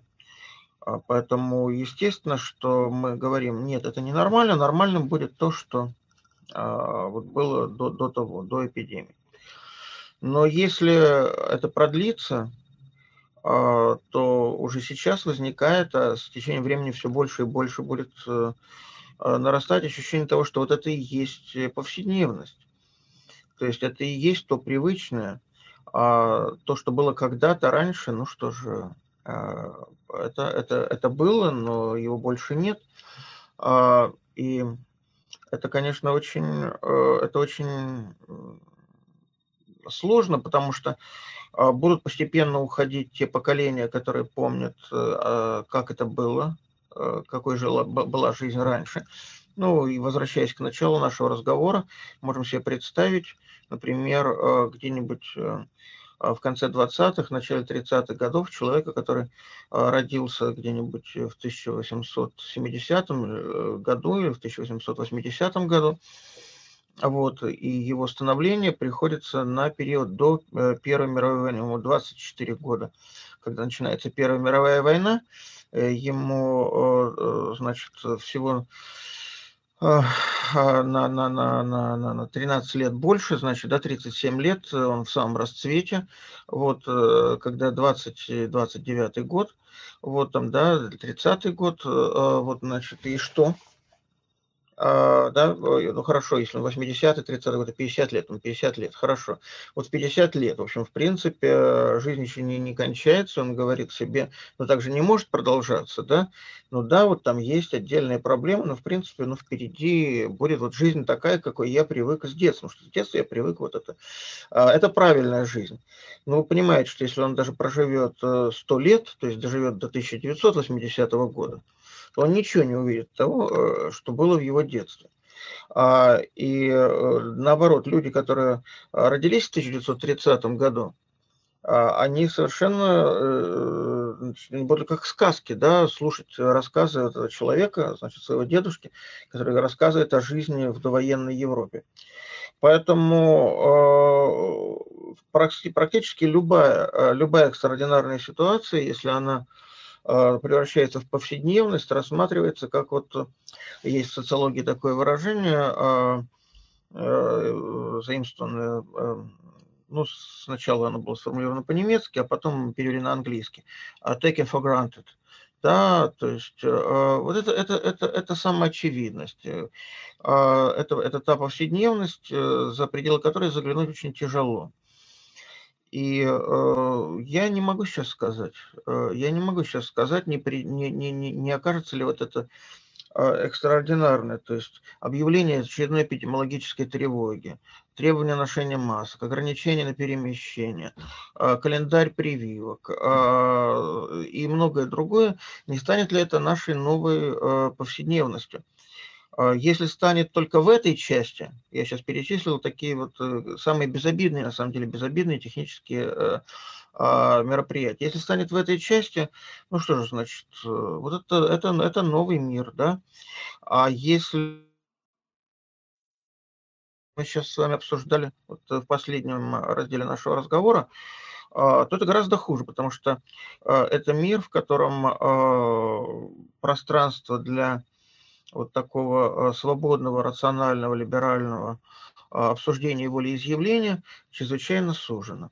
Но здесь надо смотреть. Э, вот э, предсказывать что-либо я не берусь. А как вы можете, я не знаю, может быть, мне это показалось, но когда вот произошло вот в ходе пандемии как бы, ну, несколько как бы лишений людей привычных гражданских прав, да, ну, вот как бы просто вынужденные меры, да, угу.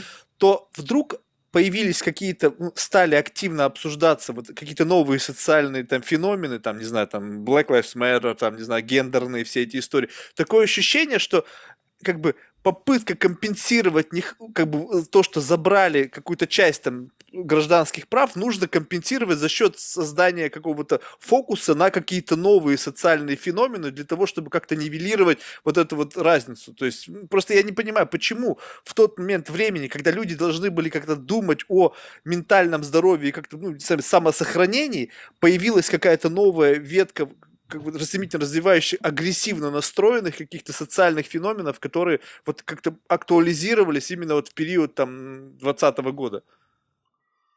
А, ну, все-таки э, кое-что имеет более давнюю историю, более длинную. Да, да, история да? давняя, безусловно, но она а, не Например, была настолько да, острой. Да.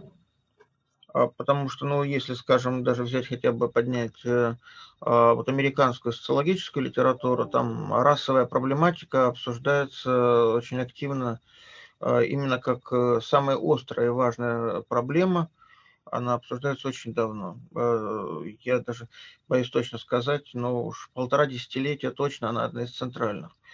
А феномен, скажем, французский, этих желтых жилетов, да, это вообще еще до пандемии.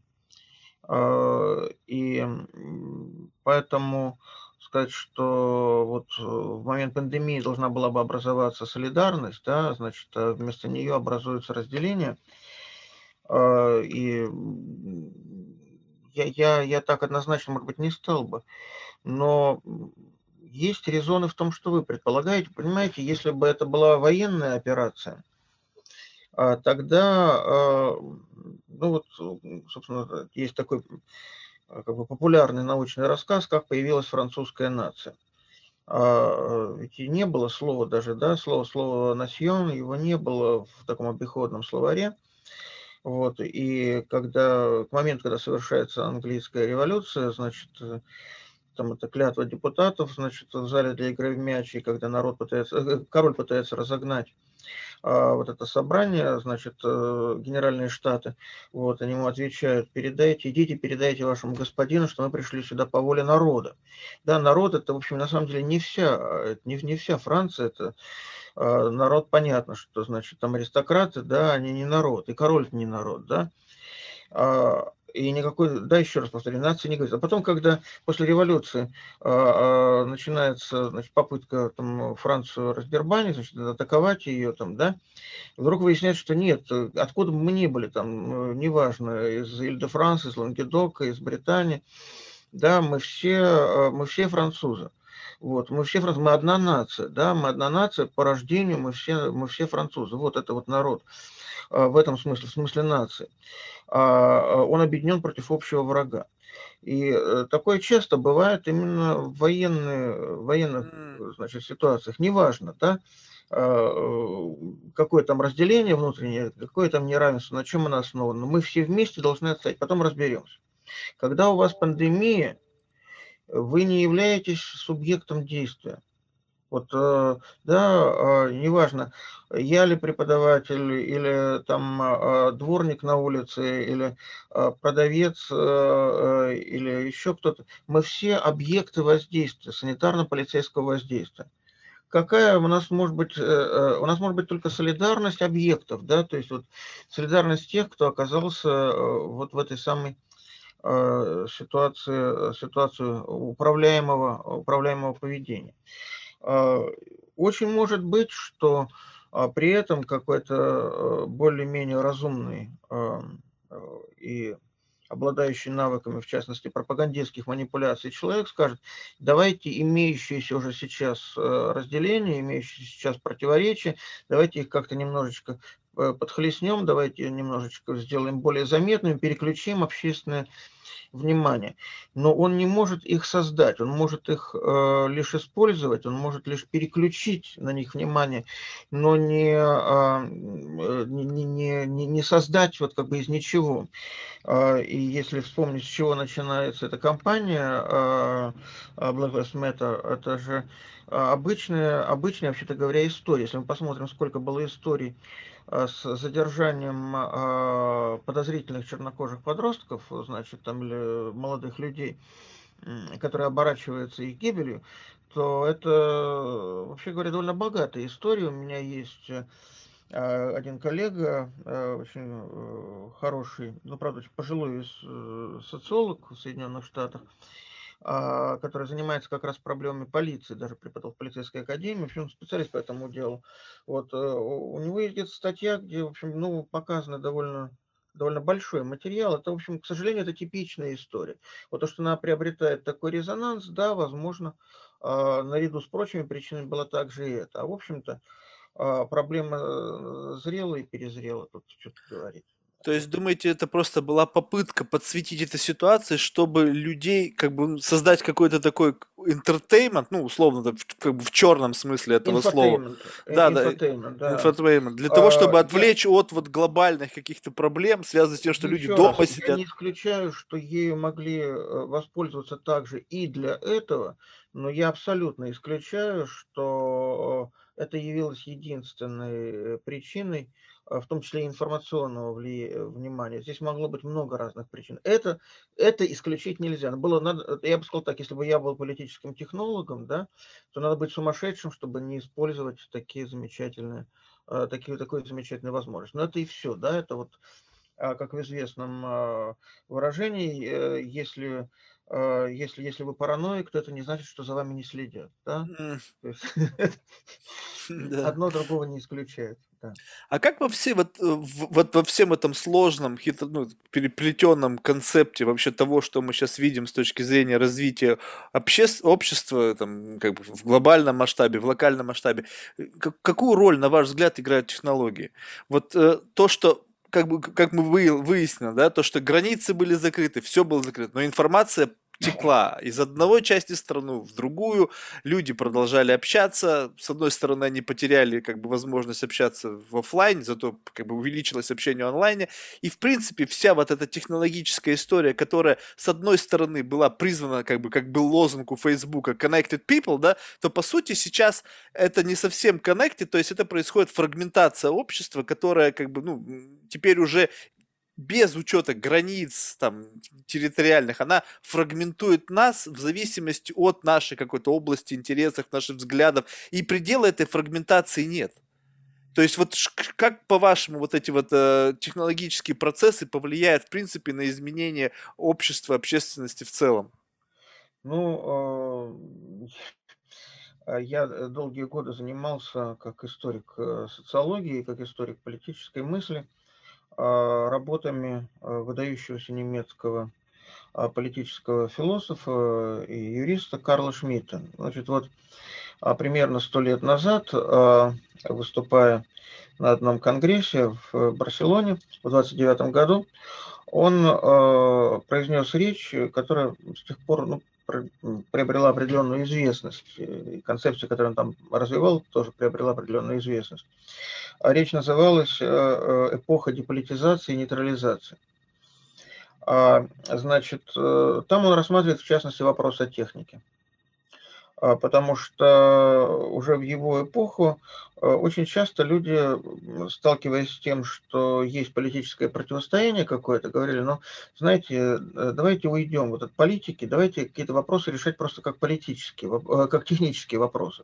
Да, то есть вы можете считать какую-то страну, например, плохой, вы можете считать, что она совершенно неправильно себя ведет, но при этом а, вы можете помогать ей там, да, пережить какое-нибудь тяжелое время, потому что э, это технический вопрос, да, если там начнут умирать люди, то они, скажем, побегут к вам через границу там или еще какие-то плохие вещи с вами сделают, вот, э, или ваши собственные граждане возмутятся, и политически надо убрать вещи, да, убрать мировоззренческие, убрать политические противоречия, просто взять и отправить туда, я не знаю, 10 а, самолетов с продовольствием.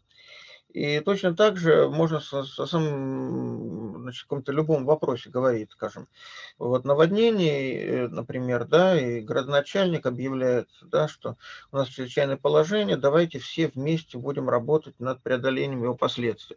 Можно сказать, нет, это мой политический противник, а можно сказать, э, да, конечно, надо сначала преодолеть последствия. Вот здесь надо там прокопать канаву. Это технический вопрос. Не прокопаем, а, значит, она всех затопит. То, что приказал мой политический противник, это не важно.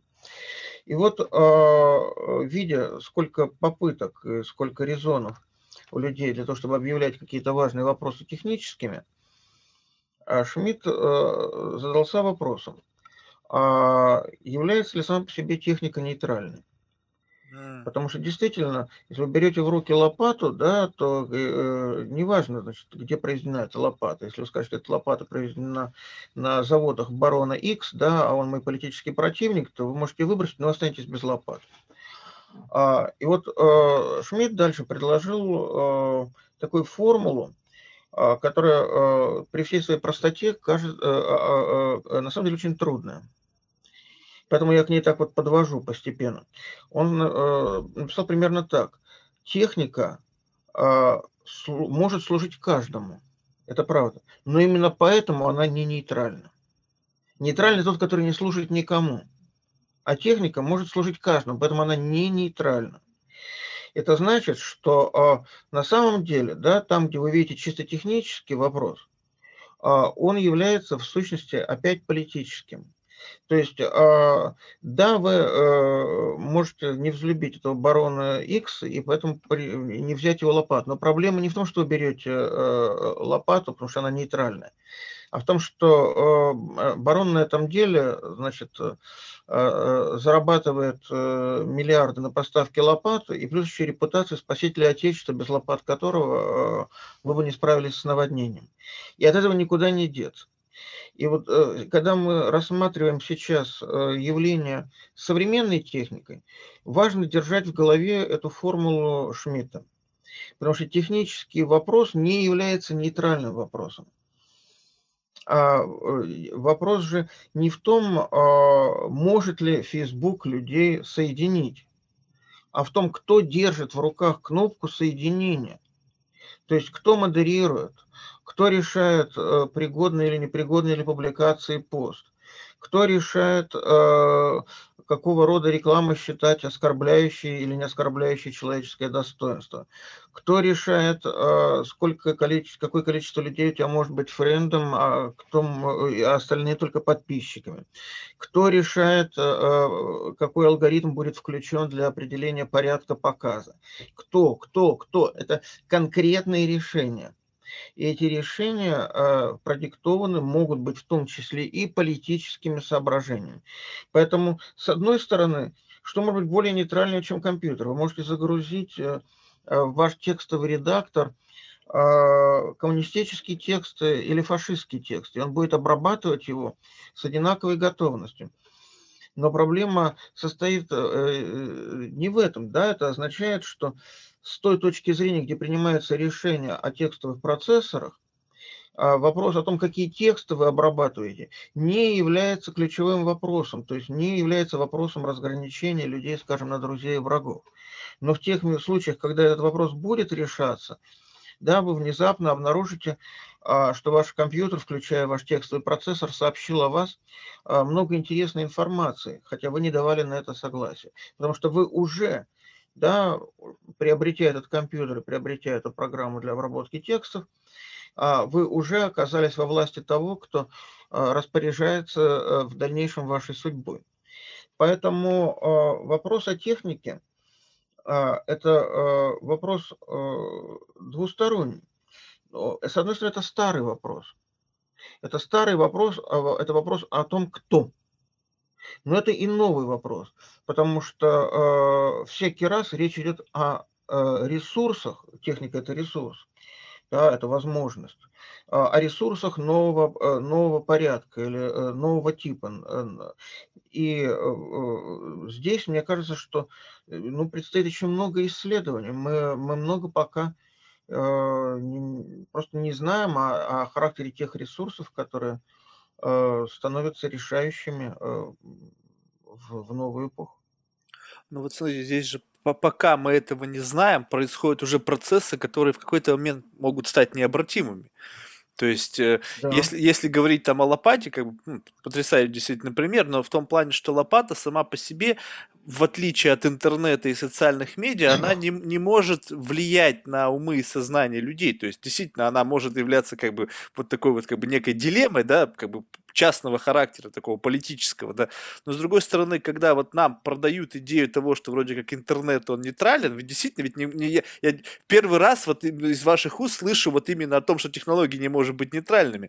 Действительно, ведь так оно и есть. То есть, по сути, если я вот даже, в принципе, дожил там 30 лет, и я никогда не задумывался о том, что, что технология, я имею в виду именно вот, которая создана якобы для человечества в целом, она на самом деле не может быть нейтральной, поскольку она принадлежит всем, это совершенно новый концепт. И вот под эту концепцию нам постоянно как бы э, вот из уст людей, которые стоят за технологией, говорят, ребята, мы же вам добро делаем, мы вам несем благо, и за это благо отдайте-ка нам вот часть своего privacy, вроде как это вот такая система ценностного обмена. Но тут очень важный момент. Вот тогда давайте признаем, что эти технологии должны стать не просто как бы частью ну, чего-то бизнеса, там, частью там, чего акционеров, там, а есть должен быть какие-то комитеты, которые определяют то, что могут и, и, и как бы должны делать вот эти вот корпоративные гиганты в плане э, воздействия на человеческое сознание, природу, принятия решений и так далее. Ведь с одной стороны, как бы совершенно справедливо подметили, кто, кто, кто, кто. Если посмотреть на этих людей, на, грубо говоря, на молодых предпринимателей, которых, в принципе, сейчас создают алгоритмы, которые начинают модерировать, сколько этики в, в природе принятия решений, сколько навыка, сколько широта, широты картины мира для того, чтобы эти люди определяли алгоритмы, которые определяют на поведение миллиардов людей, пользователей этой системы. Где вот эта система? Я, да, сейчас есть там всякие слушания в Сенате, там, когда пытаются как бы вот два мира, которые никогда не пересекались, там, конгрессмены с одним видением и молодые предприниматели, которые, в принципе, говорят на разных языках. Но при всем при этом, пока этот процесс идет, это уже влияет. Это влияет, это, это, это является там и, с одной стороны, как бы несет себе и благо, и зло, как это обычно влияет, бывает, да, но тем не менее, мы уже изменились мы уже не являемся теми, кто мы есть. Вообще неизвестно, насколько я это я, с учетом того, что я просидел там, не знаю, там 10 лет там в интернете, да, сколько, как это меня изменило и вообще отдалило от того, от того, кто я был я. Вообще, в принципе, сейчас говорю с вами я, либо продукт, созданный, не знаю, там, интернетом, технологиями и так далее. Э, ну да, э, это, это все правильно. А, ну, а, опять же, продолжая одну из идей Шмидта, а, я могу сказать, что любая новая, э, область, э, которую люди отыскивают для себя в качестве нейтральной, а, через какое-то время оказывается областью борьбы. И, эм, те вопросы, которые вы задаете, а, не являются, на самом деле, также не являются вашими личными вопросами. Эти вопросы, которые, мы встречаем, они звучат, э, они повторяются. Э, и это означает, что те места, в которые мы раньше приходили, как места а, абсолютно свободные от политического противостояния или места, места просто свободы, место свободы, да, интернет это место свободы, они превращаются в места противостояния, а, и э, возможно, что нам опять предстоит поиск каких-то других мест а, более свободного общения или так, таких мест, где мы скажем, ну нет, э, значит, здесь, здесь, здесь я точно сам себя определяю. Мне трудно э, это сейчас точнее сконструировать, точнее сформулировать, но э, хотел бы просто обратить внимание на некоторые такие тоже очевидные вещи, которые, тем не менее, имеют большое, большое прагматическое значение. Ну вот, например, я был, да, лет семь назад я был в Китае, а, я имею в виду континентальный Китай, а, там нет никакого Фейсбука. Да, причем его нет, знаете, как слепое пятно, да, когда э, слепое пятно вот э, в нашем глазу, да, э, там нет зрительных нервов, вот, и есть какие-то определенные участки, э, которых мы не видим, но при этом наш мозг их деконструирует, и мы как бы их видим, хотя, повторяю, на самом деле э, э, перцептивное поле здесь обладает ущербом. Такое устройство зрения. Вот в Китае точно так же, да, вы не то чтобы, значит, идете в Facebook, а вам его запрещают смотреть, да, а вы вообще просто не видите никакого Facebook. Его в принципе нет нигде, вы не можете найти его, а, э, на него не отзывается ни одна поисковая система, ничего. Разумеется, те люди, которые более-менее являются искушенными, а, они пробивают даже это, значит, знаменитый великий китайский фаервол, и а, по крайней мере, в то время еще отслеживание активности э, не доходило так далеко, чтобы человек мог, э, в общем, в принципе, без риска, пользуясь обычными VPN, а, туда, туда все-таки зайти. Но если вы о нем не знаете, о нем никогда не узнаете. А, и это довольно интересный, на самом деле, феномен, а, потому что, э, в принципе, при определенных обстоятельствах а, Facebook мог бы там появиться, но для этого он должен был бы прекратить быть Фейсбуком. То есть он должен был бы э, ту часть власти, которая находится в данном случае в руках э, неизвестных нам э, корпоративных менеджеров, вот, э, передать в руки китайского правительства. Он этого не хочет. Почему? Да? За этим, помимо каких-то других тактических соображений, я не знаю, а, не знаю их э, и не являюсь специалистом, но я совершенно уверен, что за этим стоят также и стратегические соображения, за этим стояла определенного рода стратегия. Стратегия именно вот эта, да, стратегия глобализации, э, при которой государственные границы перестают играть роль, а вот эта связь между людьми является ценностью сама по себе. Теперь, если мы посмотрим на э, сегодняшнюю ситуацию, мы понимаем, что она на самом деле в корне отличается от тогдашней. То есть э, а, отсутствие Фейсбука а, компенсируется, как мы знаем, в Китае наличием собственных э, социальных сетей. А, и э, с одной стороны, да, а с другой стороны, вот эта вот регулятивная активность э, эм, в менеджеров Фейсбука, о которой я говорил э, только что, а, приводит к все более широкому недовольству пользователей, э, я думаю, не только, например, у нас в стране, но и по всему миру, которые увидят, видят ограничения а, налагаемые на них, которые испытывают ряд проблем. Я это знаю очень хорошо, потому что то один, то другой мой собеседник в Фейсбуке исчезает, то он возвращается обратно, и выясняется, что конкретные люди, совершенно конкретные люди, которые принимали решения, а, а, посчитали какое-то высказывание оскорбительным, какое-то политически э, неправильным, какое-то еще по каким-то причинам подозрительным. И вот это, да, это, это реальная цифровая власть. Надо же понимать, что там, где есть власть, есть и сопротивление. Это очень э, важно. Это то, к чему я, собственно, подводил. Вот эта вот э, ситуация тотальной власти, она невозможна. Когда эта власть была распознана, когда она была распознана в своей тотальности, она получила сразу несколько э, э, ответов, сразу несколько, так сказать, вот, э, альтернативных, э, альтернативных вариантов поведения. И альтернативный вариант поведения со стороны вот таких больших игроков, как государство, потому что Китай может себе это позволить, и альтернативный вариант поведения а, со стороны а, людей, которые продолжают пользоваться Фейсбуком, а, вот, э, как обычные пользователи. И э, это будет нарастать. То есть, вот, повторяю, все те поля, которые э, вы называете, все те поля, которые вы рассматриваете как места угроз, уже по одной той причине, что вы видите в них угрозы, что эту угрозу в них видите не только вы, начинают быть э, полями сопротивления, полями борьбы. Будут создаваться альтернативные сети, будут создаваться альтернативные способы поведения внутри этих сетей. Э, будет очень много всего. Да? Э, один из последних примеров этого же рода, и он не очень такой, может быть, э, интересный, но очень показательный. В какой-то момент Facebook очередной раз изменил свой интерфейс, то есть вся вот эта вот главная страница стала выглядеть по-другому. А, было огромное недовольство среди э, тех, кого я знаю. И какие-то программисты придумали э, способы входа в Facebook, при котором бы возвращался старый интерфейс.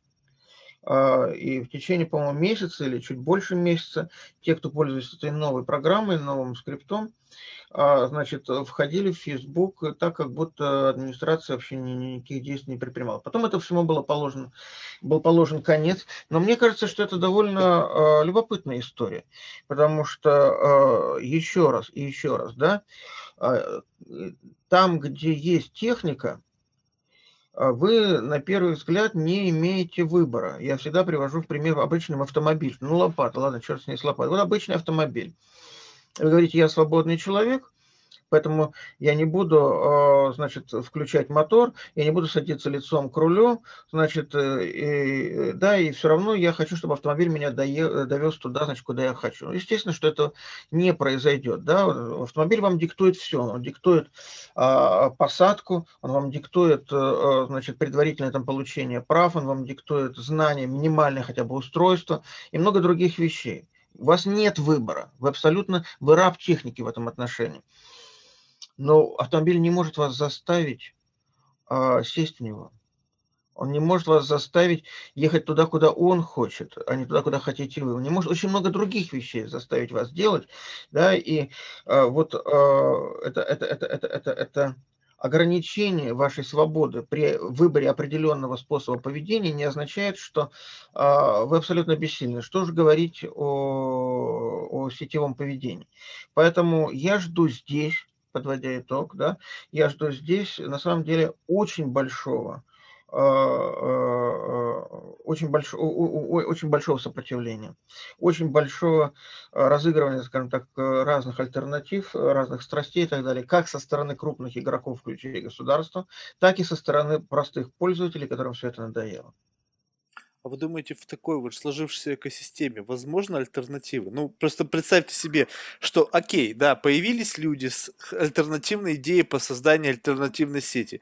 Возможно, у них есть какое-то критическое количество потенциальных там адептов, которые, ну, скажем, устали mm-hmm. от жестких методов там существующих социальных сетей, но они люди, и они должны быть настолько идеологически сильны, что когда к ним придет тот же самый Facebook, Google там, или важно кто-то, Microsoft, и предложит там сотни миллионов долларов выкупить их платформу, чтобы со- получить над ней контроль, ну, немногие справятся с этим соблазном.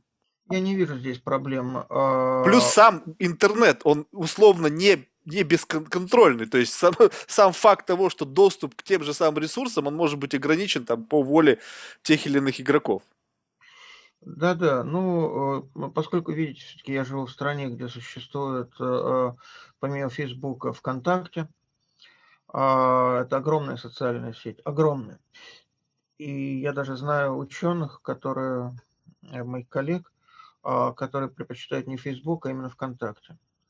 А, это десятки миллионов, я не знаю точно сколько там, но там десятки миллионов, участников. Э, и, скажем, если мне нужна какая-то литература, то я скорее пойду искать её во "ВКонтакте", где очень хорошие паблики, вот, чем Facebook, э, э, который, в общем, для другого предназначен. У нас есть а, это отдельная, э, социальная сеть и мессенджер. У нас есть "Одноклассники", это считается такая довольно позорная штука, э, как бы для для людей интеллектуальных, да, вот. Но когда она начиналась, она такой не была. А, то есть у нас, э, по-моему, 4 или 5, а, альтернативных социальных сетей, и разделение тут такое идёт, что, скажем, ну, я пользуюсь чаще всего "Фейсбуком", потому что мне это это типично для людей моего возраста, моего, э, моего статуса, да. То есть, а, люди там за за за не то что, да, ну, за 50 уж точно, вот, и плюс там преподаватель там, да, он, конечно, скорее всего, будет пользоваться "Фейсбуком".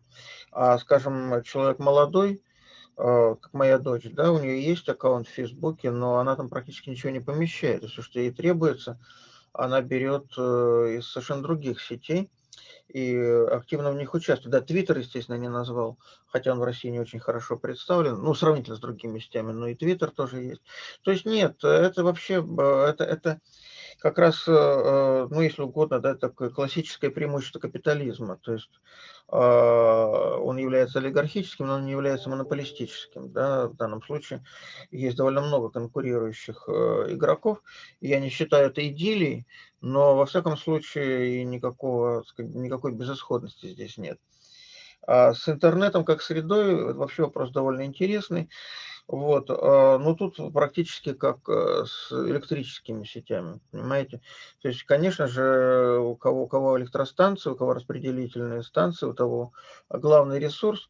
Но, собственно, это по понятно, да.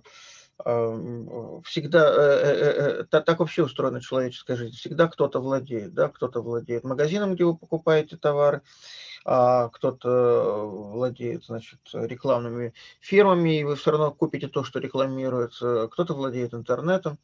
Вот. Ничего хорошего в этом нет, но это вот просто та сторона устройства, э, а, социальной жизни, которую надо всегда держать в голове. Понятно. Пока что. Александр, ну, давайте в завершении, вот, ну, какой вот вот такой понятно, что мы поняли, с самого начала было поставлено так, что прогнозировать ничего нельзя. Но давайте просто тогда не будем прогнозировать это с точки зрения академической, а вот на уровне чувств, вот вас как вот как человека. Вот, ну, есть какой-то позитив в том, что нас ждёт? Либо мы должны, как бы сохранять позитив, но в то же время очень внимательно смотреть на то, что нас окружает. Вот, ну, как-то всегда же как-то легче жить, когда ты вроде думаешь, что, ну, завтра будет лучше. Пусть мы можем сказать, что завтра будет так же, как сегодня, но чуточку лучше, либо чуточку хуже. Э, да, ну, в смысле позитива, э, да, я я я я я сторонник, значит, в данном случае, ну, моя профессия, она такая, что заставляет всё время, значит, не не не свои мысли выдавать за самые умные, а всегда ссылаться на какой-нибудь авторитет. Вот, как бы, а, я я я я-то ничего, а вот авторитет говорит так, да. Ну, Спиноза говорил, что надо, а, не плакать, не смеяться, но понимать. Вот, э, поэтому что то, что будет, да, а, здесь очень важно не обмануть себя, вот то, что называется wishful thinking, да, вот, и не выдать своё желание хорошего за, а, какие-то ростки или реальные перспективы хорошего. Вместе с тем, а, э, я считаю, что да, а, конечно, э, определённый позитив есть. А, э, и, коротко говоря, он следующий. Всё-таки было очень много, а, сомнений вот в последнее время в, а, мощи, если угодно, да, человеческого разума. Вот, было много критики рациональности, а, было много разговоров о том, что нет никакой объективной реальности, кроме той, которую мы конструируем нашими познавательными механизмами. Сейчас мы видим, что это не так, а, что есть, э, такие вещи, которые в объективной реальности существуют, и они, в общем, способны нам дать по голове со страшной силой. Что же в этом хорошего? А хорошего в этом то, что противодействие этим вещам зачастую требует обращения к, а, вот таким, э, старым, э, казавшимся тоже устаревшим и ресурсом, ресурсом рациональности и гуманизма, но если угодно, а, вот ресурсом века Пастера, да, а вот, э, века Пастера, который был не худший век на самом деле, когда люди верили в разум, в гуманность, в развитие, в то, что можно победить страшные болезни, спасать жизни, что, в общем, никакая критика рациональности не отменит этого факта. И вот мы это увидели, что это действительно так оно и есть. И хотя в долгосрочной перспективе, боюсь, э, все-таки все не очень радужно, но ближайшая перспектива, ближайшая перспектива, а, мне кажется, хорошая. Мы еще успеем порадоваться перед тем, как огорчиться. Хорошо, что так. Большое спасибо, Александр. Было реально Спасибо очень вам. интересно. Просто ну, Э, глуб- глубинные мысли вопрос. постоянно расширяют границы. Вот мне кажется, очень важно сохранять как бы широту видения, нежели точку зрения. Потому что все-таки точка зрения говорит нам о каком-то ограниченном представлении о действительности. В завершении мы как бы очень есть важная миссия у всех наших гостей. Это рекомендовать кого-нибудь в качестве потенциального гостя из числа людей, которых вы лично считаете интересными для себя. А, у нас, вообще говоря, довольно много, а, много интересных коллег. А, ну, вы знаете, я упоминал тут, да, о том, что я вел дискуссии со своим учеником. У меня, знаете, вот у меня, да, у меня, у меня, э, в этом смысле, у меня хорошая преподавательская судьба. Э, я успел дожить до того времени, когда мои ученики не имеют ко мне никакого отношения. Да, это просто самостоятельные, самостоятельные, серьезные фигуры, и я к ним отношусь вот именно так. А, значит, э, я должен одного человека порекомендовать? Сколько угодно, это ваше да, право. Ну вот э, смотрите, значит, кого бы я рекомендовал. А, я бы рекомендовал из своих бывших э, учеников это а, Дмитрия Куракина. Угу. Это социолог, э, кандидат наук, э, ведущий научный сотрудник нашего центра фундаментальной социологии и руководитель собственной лаборатории, название которой я сейчас просто не помню. Угу. Это, это, это Григорий Юдин. А он уже был у нас? Да, хорошо. Ну вот а теперь вы знаете, что он когда-то у меня учился. Да. А, и защищал диссертацию. Да, хорошо. А, а, вот я могу вам, знаете, кого рекомендовать? А Артемий Магун у вас был? Нет. А, вот Артемий Магун, это Санкт-Петербург. Он у меня никогда не учился, но вот, это, это абсолютно такой, это выдающийся наш современный политический философ. Э, а, и, по-моему, он декан философского факультета Европейского университета в Санкт-Петербурге. Супер. Да, так что, ну вот, э, мне кажется, вам будет интересно с ними поговорить, да? Да, спасибо большое за рекомендации. Я желаю вам всего самого лучшего. И не терять оптимизма. Вам также всего наилучшего, Марк, да, успехов вам в ваших делах. Всего, всего, всего доброго. До свидания. До свидания.